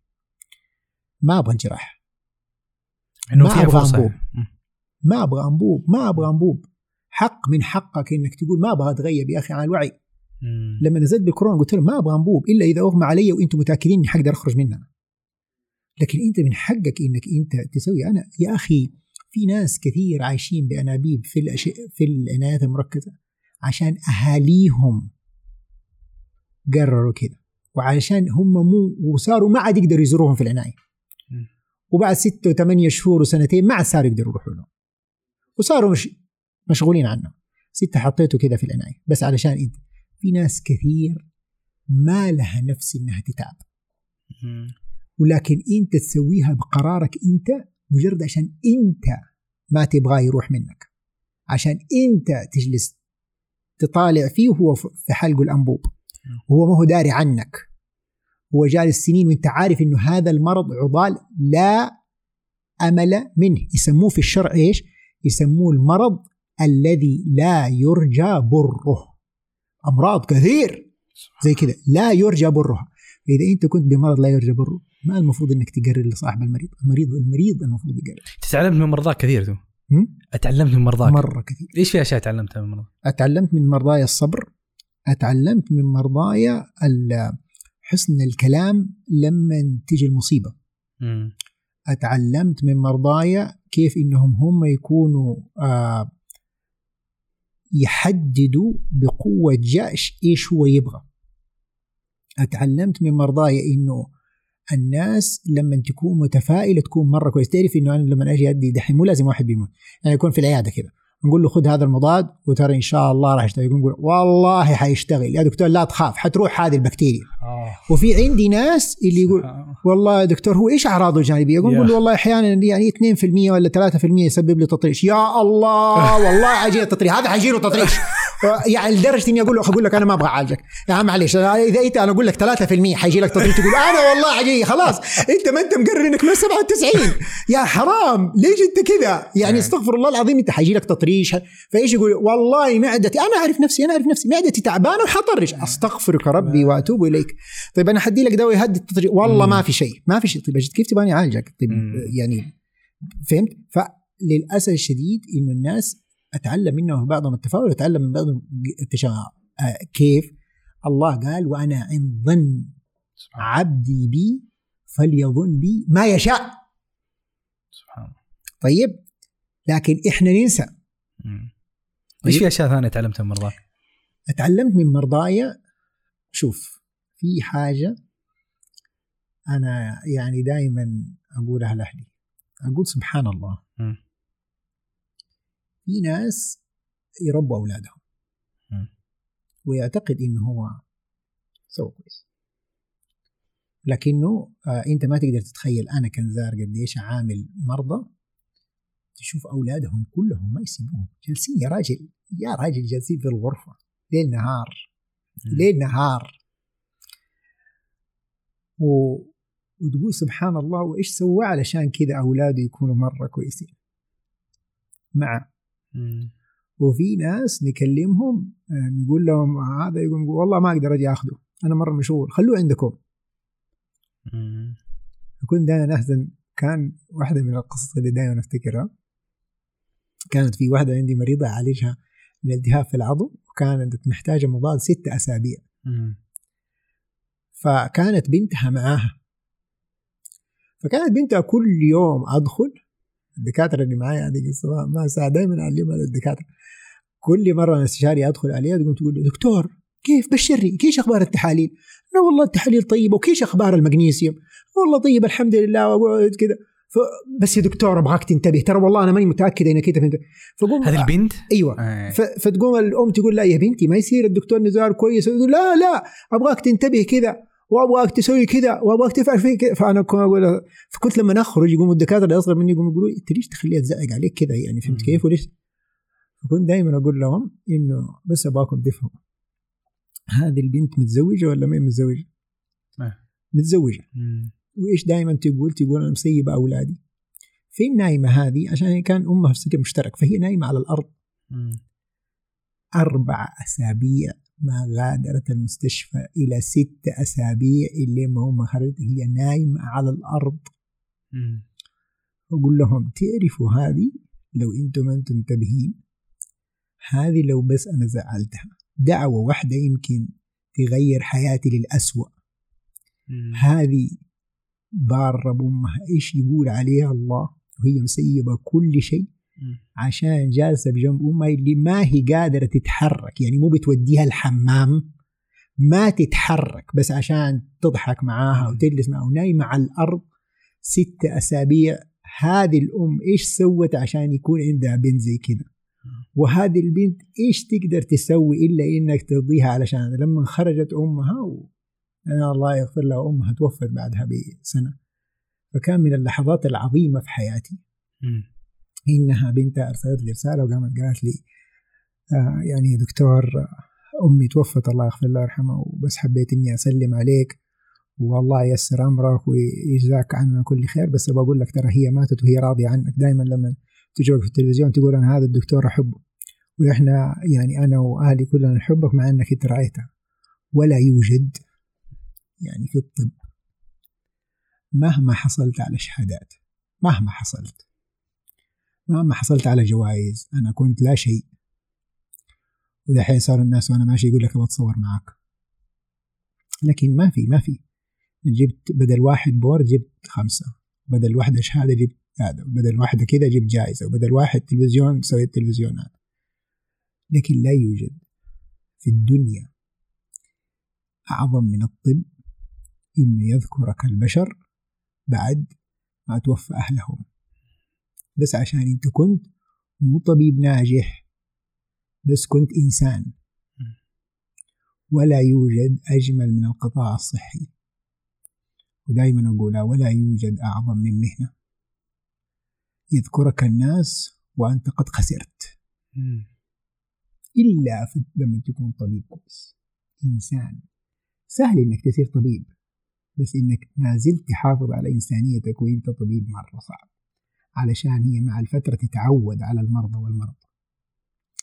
فأنا دائما كل ما يجيني رسالة ولا شهادة ولا أحيانا كده عندي درع من واحد من أهل مريض يعني أرسلوا بعد ما توفى فقالوا إحنا نشكرك باسم العائلة إنك كنت واقف بجنبنا وأبونا بيموت. ولا يوجد وظيفة يذكرك الناس وإنت ما نجحت. ما إلا لما تكون هم كانوا متأكدين إنك أنت سويت كل اللي تقدر عليه. وكنت كويس معهم. الناس يذكروا الطيب. ولا أعظم من إنه يقول لك مات وهو راضي عنك. لا يوجد لك كطبيب أقسم بالله. إني أحيانا أقول لهم إنه كل واحد يدرس طب في حياته. في الدنيا يدرس في السعودية طب.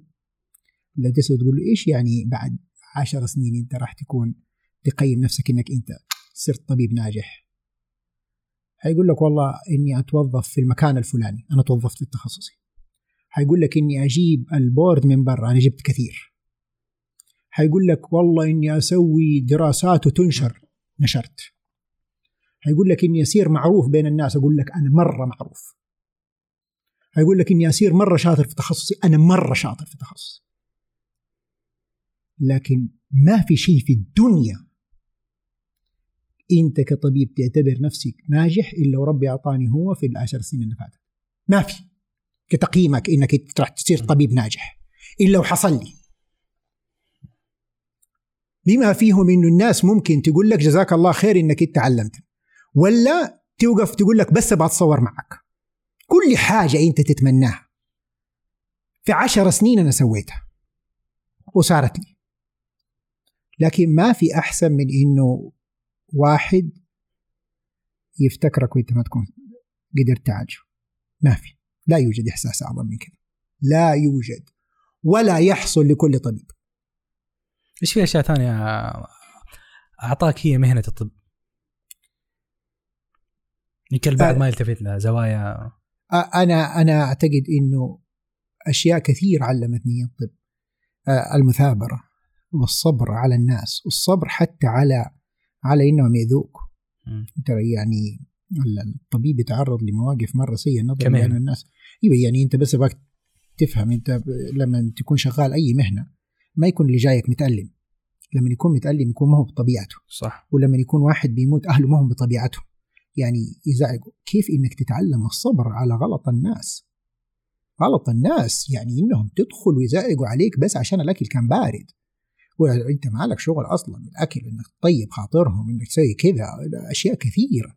في في في الصبر الطب يحتاج صبر كبير يحتاج صبر على الدراسة يحتاج صبر يا راجل إنك أنت كيف تقدر تحافظ على مستواك؟ كيف تقدر تحافظ على مستواك؟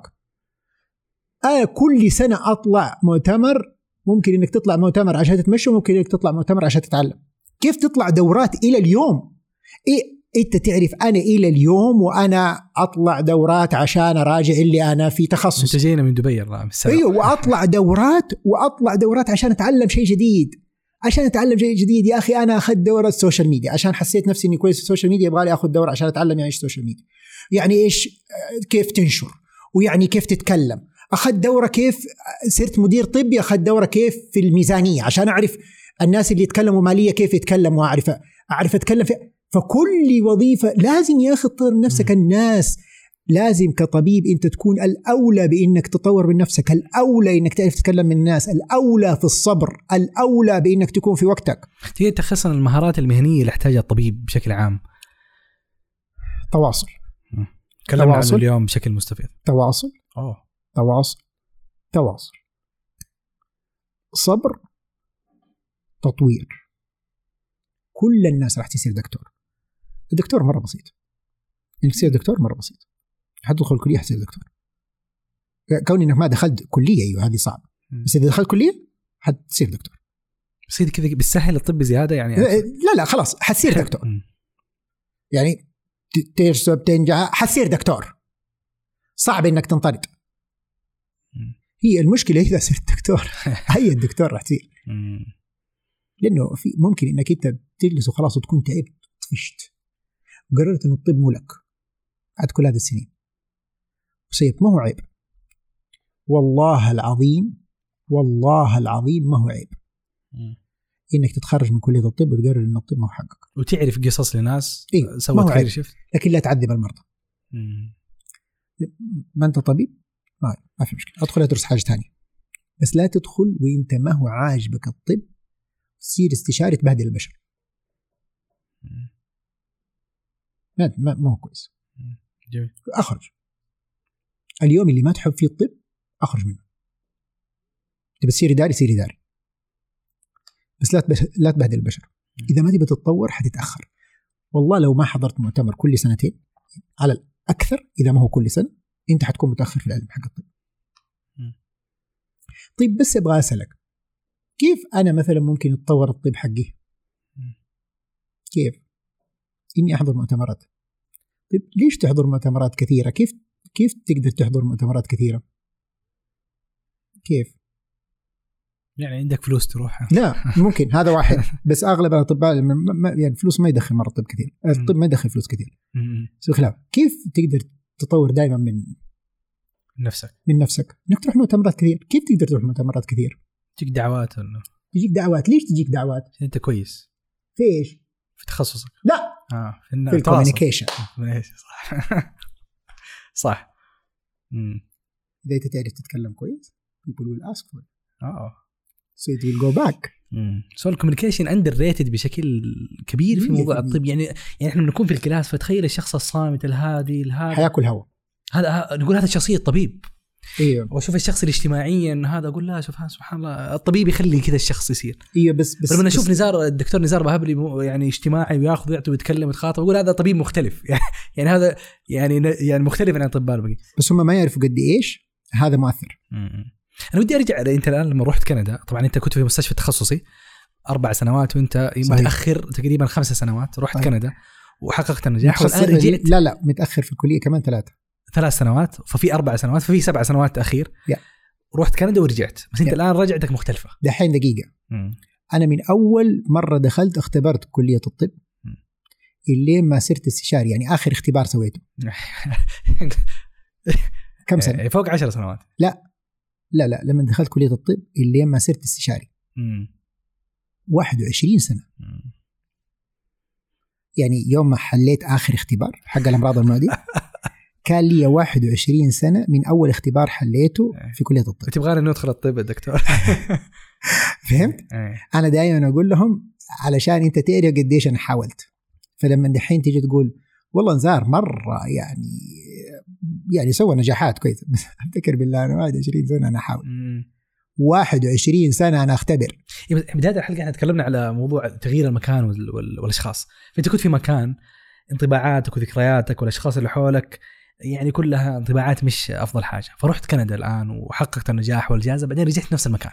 أنا بس بعرف الرجعة هذه بعد الاعتبار. لا والله هذه ما هي ما هي ما هي القوية. آه. لا لا لا. القوية؟ القوية.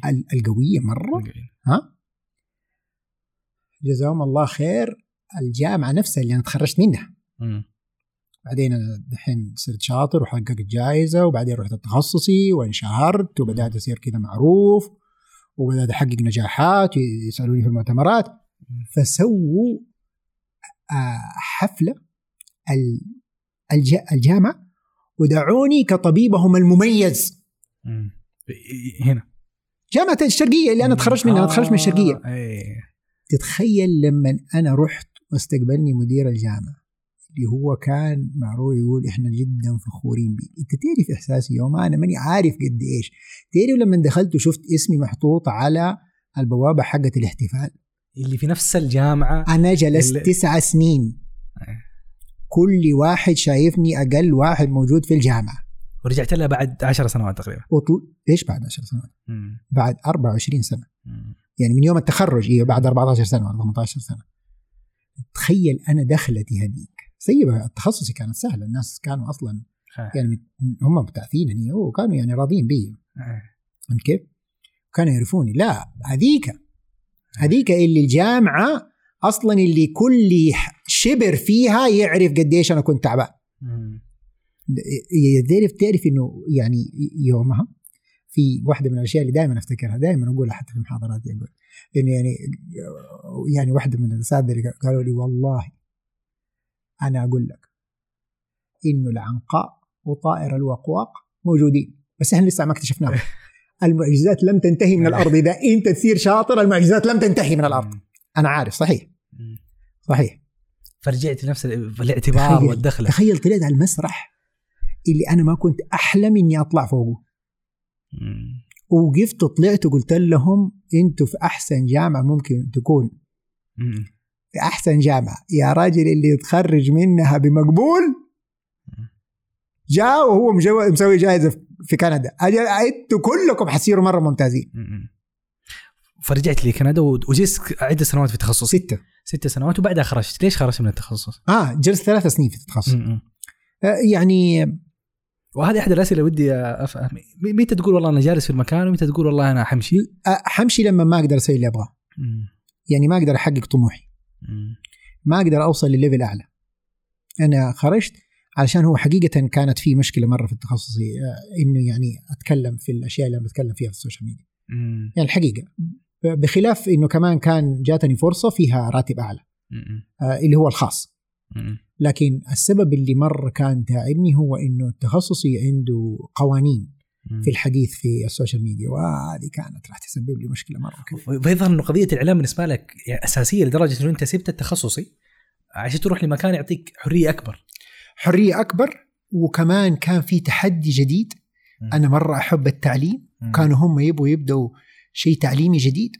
وكمان كان ال- الراتب أفضل مم. إيش الحاجة التعليمية اللي كانت هم كانوا يبغوا يبدأوا برامج للتخصصات الطبية للناس اللي متخرجين من كلية الطب مم. وأنا كان نفسي مرة إني أسس برامج والحمد لله يعني كنت جدا فخور إنه في خلال أربع سنين ولا أقل حقيقة ثلاث سنين أصبحت البرامج اللي موجوده في الفقه من أقوى البرامج اللي موجوده في المملكة أوه جميل. الحمد لله بشكل عام إيش الفرق بين خلينا نقول العمل في في مستشفى خاصه وعامه؟ آه آه. مرة فرق كبير في أشياء فيها مرة روتين كثير في الحكومة مم. الم- يعني الأشياء الحكومية في الخاص أي فكرة إبداعية ولا دكتور شاطر آه. عنده فكرة جديدة على طول بكرة تصير منطقه أي. شيء يعني يخدم المرضى هذا ما في شيء يعطلك ولا شيء كل الدنيا تقوم معاك آه، إذا كانت الفكرة وإذا كان شيء كمان آه، يعني يضيف للمكان ولا شهره المكان. أوه مرة مهم بالنسبة إيش في أشياء كذا إبداعية استغليت خلينا نقول المساحة هذه ونفذتها؟ مثلا على سبيل المثال كانت واحدة من أحسن الأشياء اللي أنا أفتكرها في حياتي. كانت آه، ال- الحملة حقت آه، حبهم للأبد. كانت مرة تعني لي مرة كثير. أنا دخلت تسويق شوية سويت حملات. أيوة آه. مرة كثير. أنا بعدين جلست ثلاث سنين في فقيه. الثلاث سنين الأخيرة كنت المشرف العام على التسويق. أوه. ما- بجانب عملك كطبيب عندك عادة. لا أنا أنا كنت أصلا الممثل الأكاديمي ل- ل- آه، لمجموعة فقيه. مم. آه، في الهيئة. وكنت وكيل كلية فقيه الطبية. أوه. وكنت آه، مدير علاقات يعني رئيس لل- للمرضى الفي اي بي وكنت طبيب. وكنت الم- المشرف على التسويق. أوه جميل. والحقيقة تعلمت مرة كثير من فقيه بس هذا كان ياخذ جزء من آه، وقت العيادة وقت أيوه لا أنا كنت أسوي 50% عيادة 50% شؤون إدارية مم. كل هذه الأشياء الثانية هل على كذا أفهم من كلامك إنه ينصح انه الواحد في بداية مسيرته آه، يدخل القطاع الخاص حجم التعلم ممكن يكون أكبر من القطاع الحكومي؟ مو مسألة حجم التعلم إذا كان عندك أفكار أنا دائما أقول لهم إذا كان عندك أفكار ونفسك إنك تسويها مم. ونفسك إنك تشتغل كذا خارج الصندوق القطاع الخاص لازم يعني القطاع الخاص لازم. إذا أنت كنت تشعر إنك قوي مو تبغى تروح بس يعني فيك إنك تشتغل مرة ك- دحين اللي يشتغلوا في الحكومة هم يشتغلوا الثمانية ساعات حقته. وبعدين لما يبغوا يحسنوا دخلهم يروحوا يشتغلوا كمان في الخاص. صح؟ صح. أنا أشتغل بس في الخاص. مم. أنا أشتغل أقل منهم. مم. وأحصل الراتب اللي هم يسووا كذا وكذا. اوه صح؟ بدل ما هم يسووا كذا وكذا أنا أسوي نفس الحكاية. سلسلة. الاداريه إيه لا واسوي من 8 ل 5 آه، خلاص إيه آه. بعدين هم يقوم يقول لك لا وما نبغى نشتغل سبت بعدين هم تلاقي بعضهم يرجع يشتغل سبت لو إيه. جاته فرصة عشان فيها زيادة الدخل مم. كل الناس اللي يبغى يشتغل اللي يبغى يحسن دخله يحتاج إنه يشتغل اللي يبغى بس إنه يكون وهو ما هو غلط ابدا ابدا بس أنت شا- شايف الحمد لله إنه وضعك كطبيب كويس مم. أنت تبي تحسن دخلك بطرق أخرى مثلا عقار ما في مشكلة انت تبي تروح تسوي شغلك اللي عليك عيادتك اللي عليك ترجع. ما هو. غلط ولا هو عيب ولا شيء. افرض أنا مقصر مثلا كثير يمكن مع أولادي. يمكن هم أحسن كثير من أولاد مع أولادهم. هم جالسين معهم بشكل أكبر مني بكثير. يعني يمكن مشغول. ما في مشكلة. مثلا جربت أشياء كثيرة يعني برامج تعليمية حملات تسويقية مرضى في آي بي آه، أشياء متنوعة. بس برجع برجع لموضوع التسويق والحملات يعني هذا أحد التجارب احسها مختلفة تماما. يعني مرة. كانت جدا مختلفة اتعلم منها مرة كثير. أصلا كانت في بعض الحملات في فقيه ما صارت على مستوى حبهم للأبد هذا ما كان إيش فكرة؟ الحملة هذه؟ حبهم للأبد سوينا سنتين ورا بعض. كنا نسوي يوم الفالنتاين يوم. عيد الحب. حلو. نسوي آه event اسمه حبهم للأبد. إنه هذول اللي من جد حبهم للأبد. فكنا أول سنة سوينا حبك آه للرسول صلى الله عليه وسلم. أوه. للناس اللي طلعوا متحدثين يعني كنا هي event في متحدثين على مسرح مم. بالإضافة لنا سوينا فيديوهات مع سلطان عبد المحسن فيديوهات خيالية لو أنت دخلت على اليوتيوب كتبت حبهم للأبد حتشوف فيديوهات كانت مختلفة تماما لأنها كانت تعبر عن الطب أنا رسمت السيناريو بالكامل وسلطان عبد المحسن ما قصر يعني أخرج بطريقة إبداعية إلى أبعد الحدود فصار تكتب أنت جزء من الكرياتيف أيوة. انسان آه. علشان هذه فسوينا هذا حبهم للأبد حبهم آه، حبك للرسول صلى الله عليه وسلم بعدين حبك لأمك وأبوك طلعوا الناس اللي سووا حاجة لأمهم وأبوهم. بعدين طلعوا الناس اللي تكلموا عن حبهم لوظيفتهم.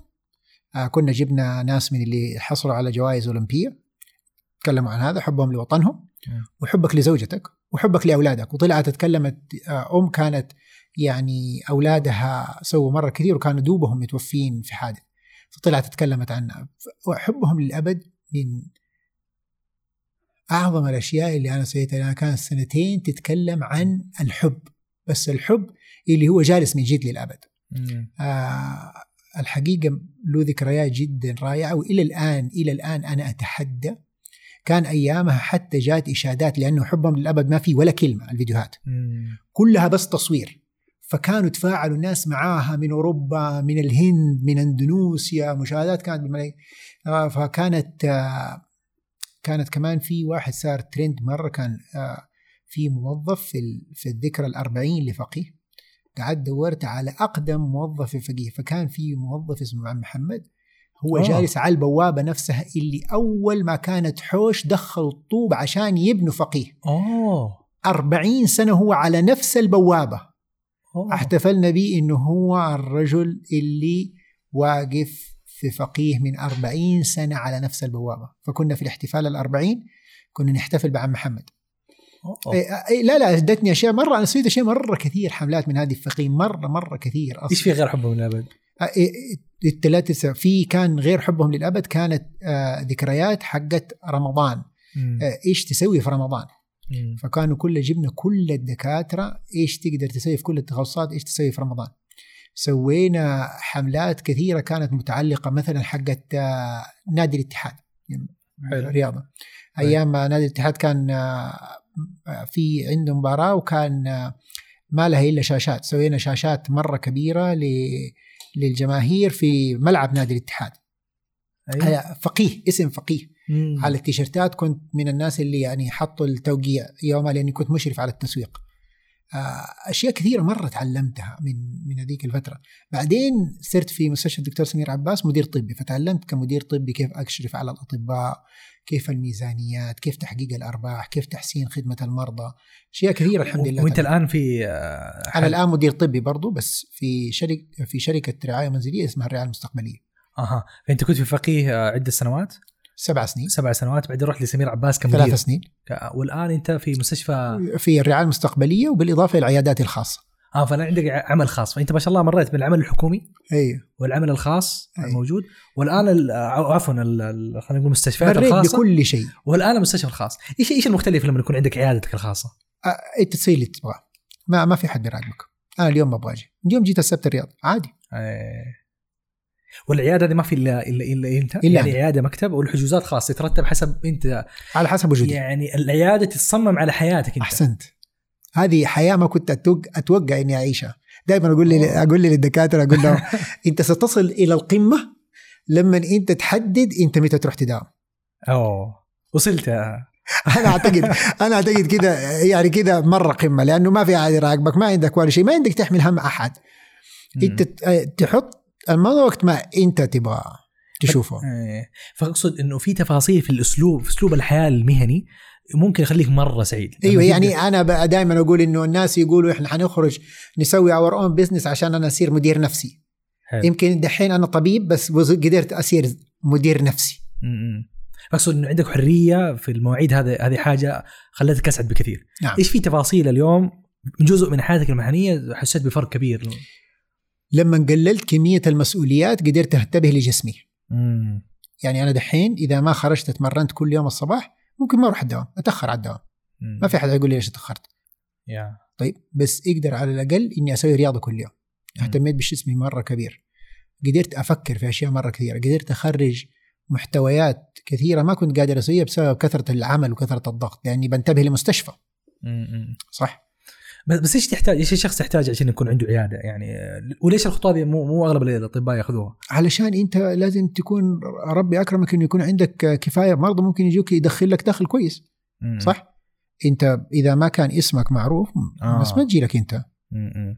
التحدي على ال branding أكثر. اس صناعة اسم الطبيب مو كل طبيب اللي ينصنع اسمه يعني أنت كل واحد اللي يقدر يسوي. دائما أنا أقول للناس للأطباء الصغار. أقول لهم ما تقدر أنت تقول أنا أبغى التخصص هذا علشان يدخل فلوس أكثر من التخصص الثاني. م. عشان أنت مو كل من دخل هذا التخصص قدر يسوي فلوس كويسه م.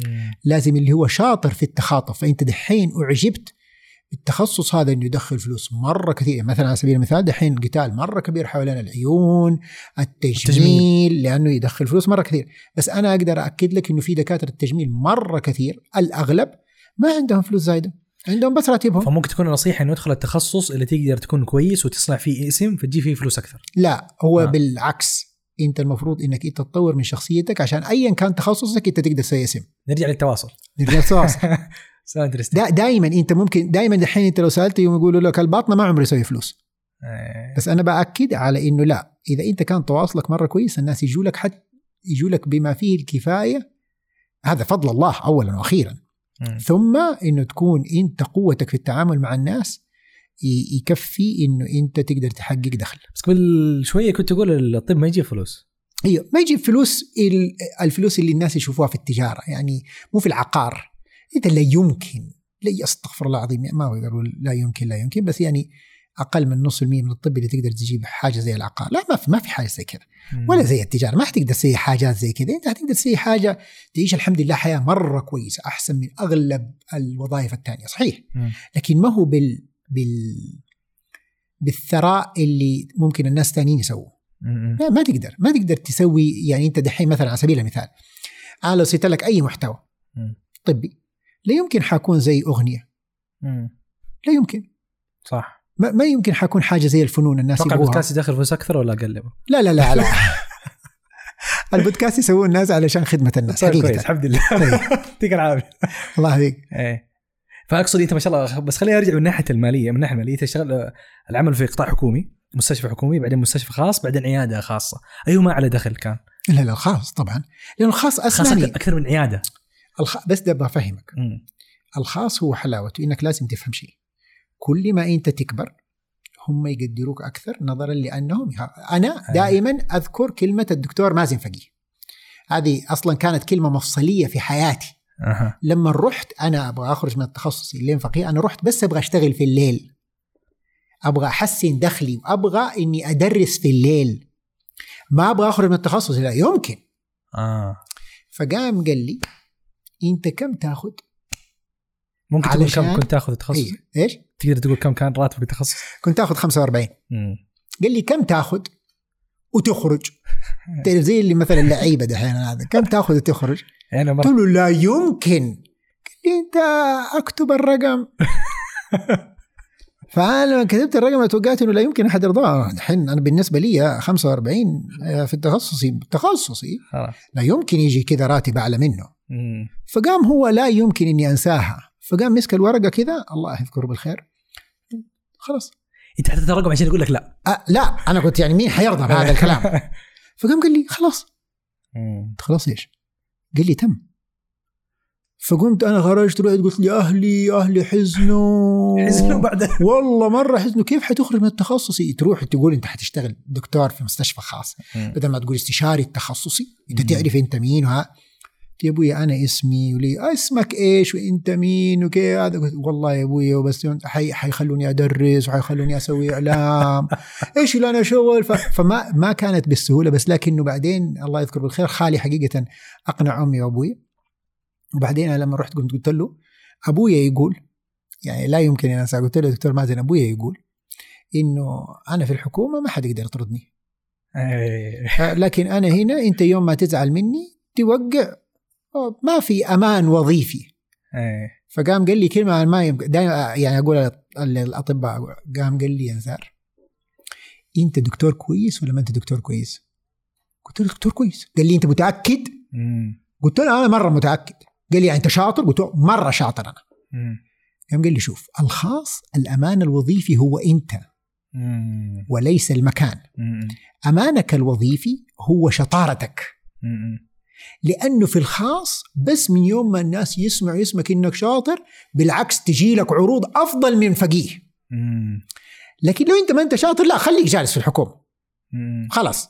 بس إيش الحاجة اللي خلت ال- اللي هو ال- ال- الأستاذ مازن فقيه؟ دكتور. الدكتور مازن فقيه يؤمن بيك الدرجة هذه. آه طريقتي في الكلام. ال interview. أها. اللي خلاك تقول اللي خلاه يقول لك وهذه ما تصير في كل. المقابلات إنه أمسك أكتب أبداً. اللي تبغاه وافق نعم. عليه بدون ما يت... يعني نعم. ياخذ ويعطي معاك أنا رحت وأنا جاهز ب presentation كيف أبغى أسوي وكيف أبغى أدرس وكم أبغى أحقق وكم أبغى هذا وكم كذا وكذا وكذا وبالإضافة إلى الناس كانوا يتكلموا علي إيه. يعني قالوا له الناس اللي كانوا يعرفوني في التخصص قالوا والله يدرس كويس مره فهو كان مرة يبغى يسوي تدريس فقمت قلت له بس اسمع أنا هناك قالوا لي ما أخرج أتكلم حملات وما أتكلم قدام الناس عن الإيدز ولا يبغوا يتكلم والتخصص يبغى لي موافقة. قال لي هنا إحنا نبغاك تتكلم نبغاك آه. تصنع الحدث نبغاك تخرج للإعلام. يفيدنا واحد. فأي ما زلت أقول لك ال interview ما. زلت أقول لك ال communication. بس أنا أستغرب ما شاء الله يعني أنت الفترة اللي سويت فيها انتقالة أنت عمرك في الأربعينات؟ إيوه. بس ليش مرة مهم أبوك يوافق فيها؟ يعني في الأخير أنت يعني صاحب أسرة وكبير وتعرف تاخذ قراراتك. لا لا لا فاضطريت شو، خالك يتدخل أبوك. أبوك يظل أبوك وأمك تظل أمك. أنت أفتكر إنه اليوم ما كنت بيبي هم اللي انتبهوا لك. ولو ما- قال لك ما تروح ما تروح. أنا أنا ما قدرت اصير التخصص اللي أنا أبغاه لما قال لي لا. مم. يعني التخصص حق النساء والولاده نفسه لما قال لي لا ما. آه لو ما كان قال ما لي تحس يو، إنه من حقك؟ إنه مساحتك تقدر؟ من حقي لكن آه من حقي لكن أنا أقول لك على حاجة. يعني آه أنا والله يا أخي دائما عجيب. كمان داري من فين تجيب بس ما في مشكلة. يعني بس لا حتخليني يعني أقول لك على حاجة حقيقة أنا ما, عمري يعني قلتها. شوف أنا من سبب حكاية كندا هذيك سبب حكاية الباطنة. يعني فهمت كيف؟ آه، أتغيرت طريقتي في في التعامل مع الله. مم. وأتغيرت طريقتي لنظرتي في الاستخارة. فأنا أعرف بحكم إنه أنا ما كان المفروض إنه بالمعدل حقي ولا آه، بإني ما كنت أعرف باطنة ولا إني كنت طوال الوقت طوارئ ولا إنه السي في حقي ما في حاجة ولا شيء. ريت أيامها الله سبحانه وتعالى قد إيش إنه الله لما يقول شيء يصير يصير. فإحنا بين يعني أصبعين بين أصابع الله. فتعلمت إني صارت الاستخارة جزء من كل حياتي جزء الأساس. يعني ما أقدر أسوي حركة. يعني ما أقدر أطلع مقابلة بدون ما أكون مستخير. طيب؟ ما في هذه. الاستخارة أساس. وكنت أؤمن إنه الله لما يكون لأنه أنا إيش تقول أنت في دعاء الاستخارة؟ دحين أنت أنا دائما أقول إحنا ما بين شيئين. إما إنك أنت تبغى إنك تروح فقيه. فتقول يا رب أقنع ابويا إلا أبغى أروح فقيه. إلا أبغى أروح فقيه. خلاص من حقك تدعي الله اللي أنت تبغاه. أبغى هذه السيارة أبغى هذه الوظيفة من حقك يا أخي. الله أنت تدعيه وهو يستجيب لك. لكن إذا استخرت لازم تكون محترم. في الاستخارة. لأنك إيش تقول؟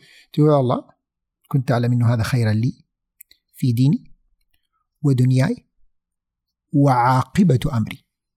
فيسره لي ويسرني له. فإذا كنت رميت ثقلك على الله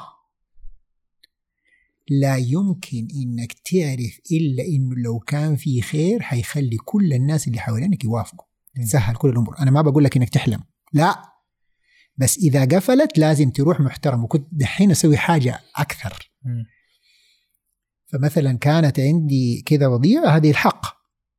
أقوم أنا أكون مثلا في واحد عارف إنه هذا حيشور علي استشارة كويسة يعني فاهم في الشغلة. م. مثلا أبغى أشتري سيارة أنا حضرب لك مثال. فأقوم مثلا يكوف اقوم لما استخير أقوم أقول يا الله واجعل الخيره على لسان فلان. فأقوم أروح ثاني يوم وأستخيره. وأقول آه، إيش رأيك في فلان؟ أنا هذه السيارة هذه السياره فيقوم يقول لا يا نزار روح أقوم خلاص أروح أخذها. لأني أعرف انه الله يستطيع أن يجعل أي أحد يقول لي أي حاجة. بس ما فهمت علاقة هذا موضوع إنه آه، تخالف راي الوالد اي لأنه لو كان الله كاتب لي إنه هذه خيرا لي في أمر ديني ودنيا عاقبة أمري كان لازم أبوي حيرضى. لازم لازم الله يخلي أي أحد يرضى ويخلي كل الأمور تتسهل. لو لو أنت تعرف يعني إيش استخارة؟ تعرف انه الله يفتح لك كل شيء. بس ما تعرف إنه ناس كثيرين دخلوا طب واتخذوا قرارات مهنية بسبب رغبات والده أو والده. صحيح صحيح. وهو الآن يعني يعيش هذا هذا علشان هو ما كان مستخير. وإذا كان مستخير ما كان مستخير صح.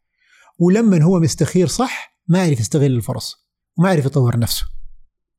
الله قادر على كل شيء. ولما يكتب لك الخير أقسم بالله العظيم تتفتح لك أشياء لا يمكن إنك تتخيلها.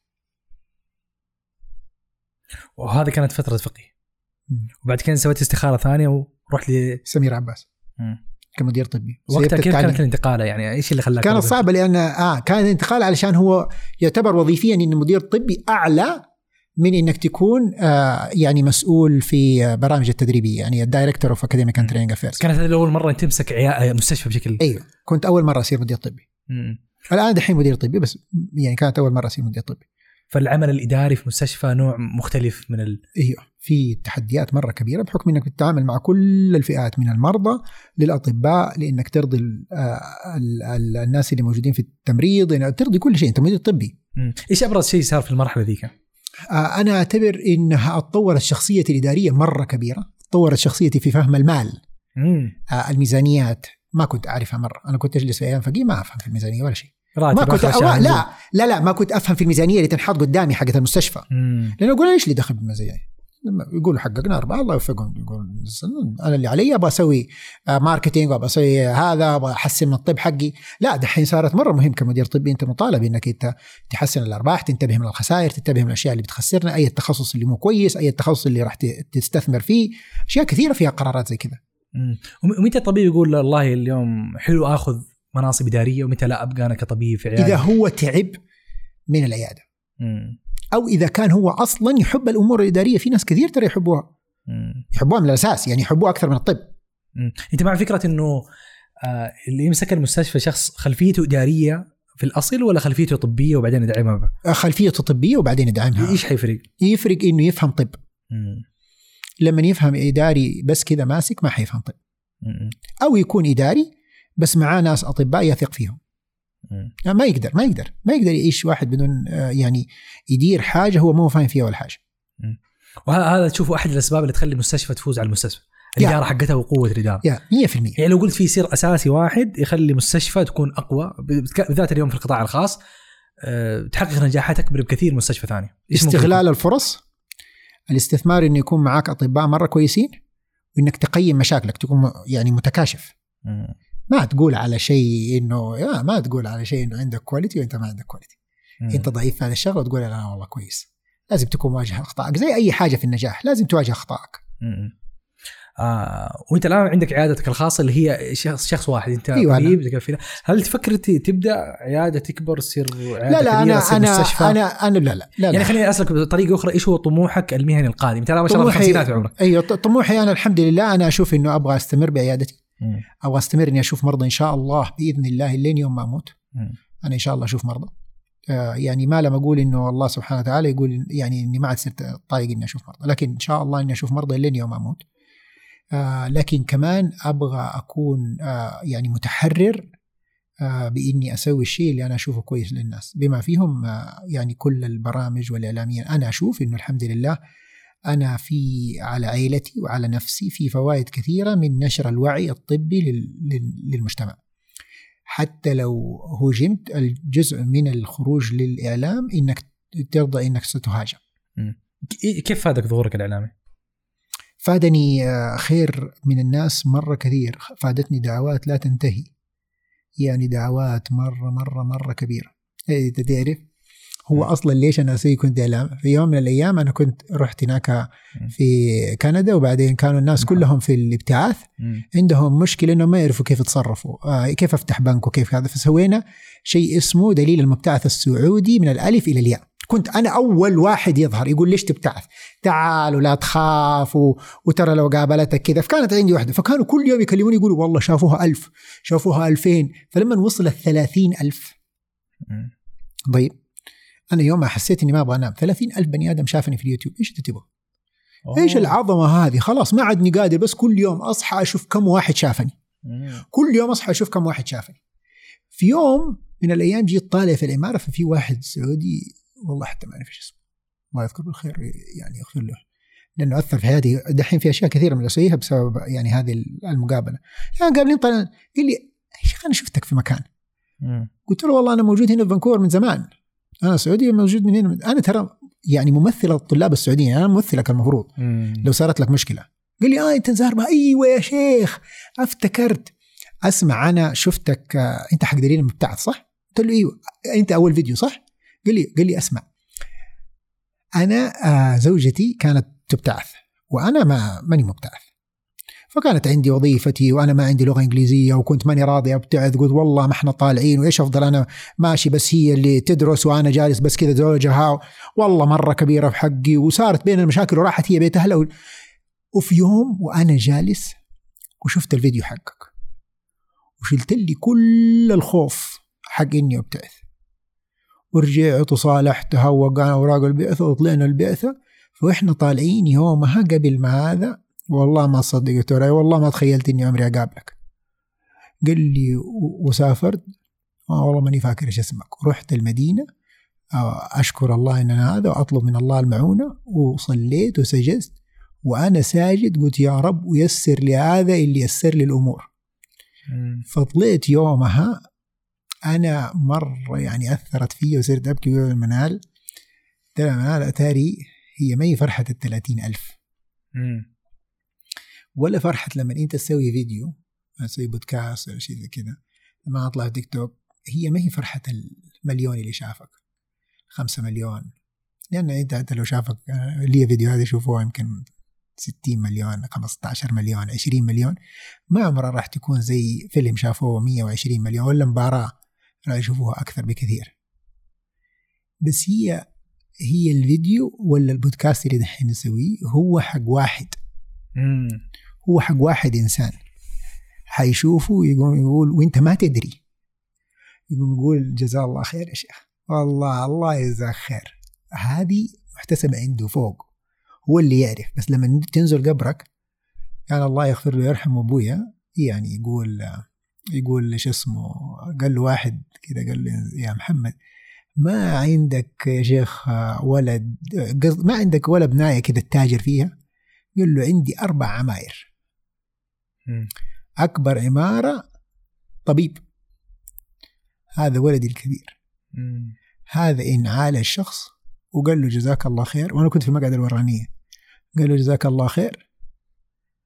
عمله يجي في قبري.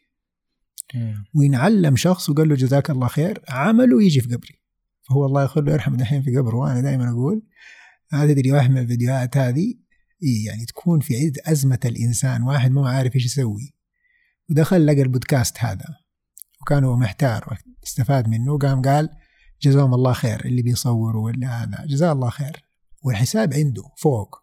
بس يوم ما تنزل قبرك حتلاقيه. تلاقي الله ما يضيع. الله قال ومن يعمل مثقال ذرة يعني على الذرة. يعني على الكلمة يعني على الدقيقة.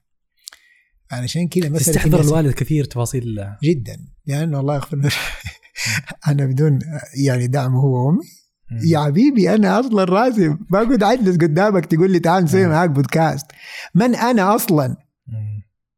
أنت عارف هذا الإنسان ما هو وأمي ما قالوا لي ليش؟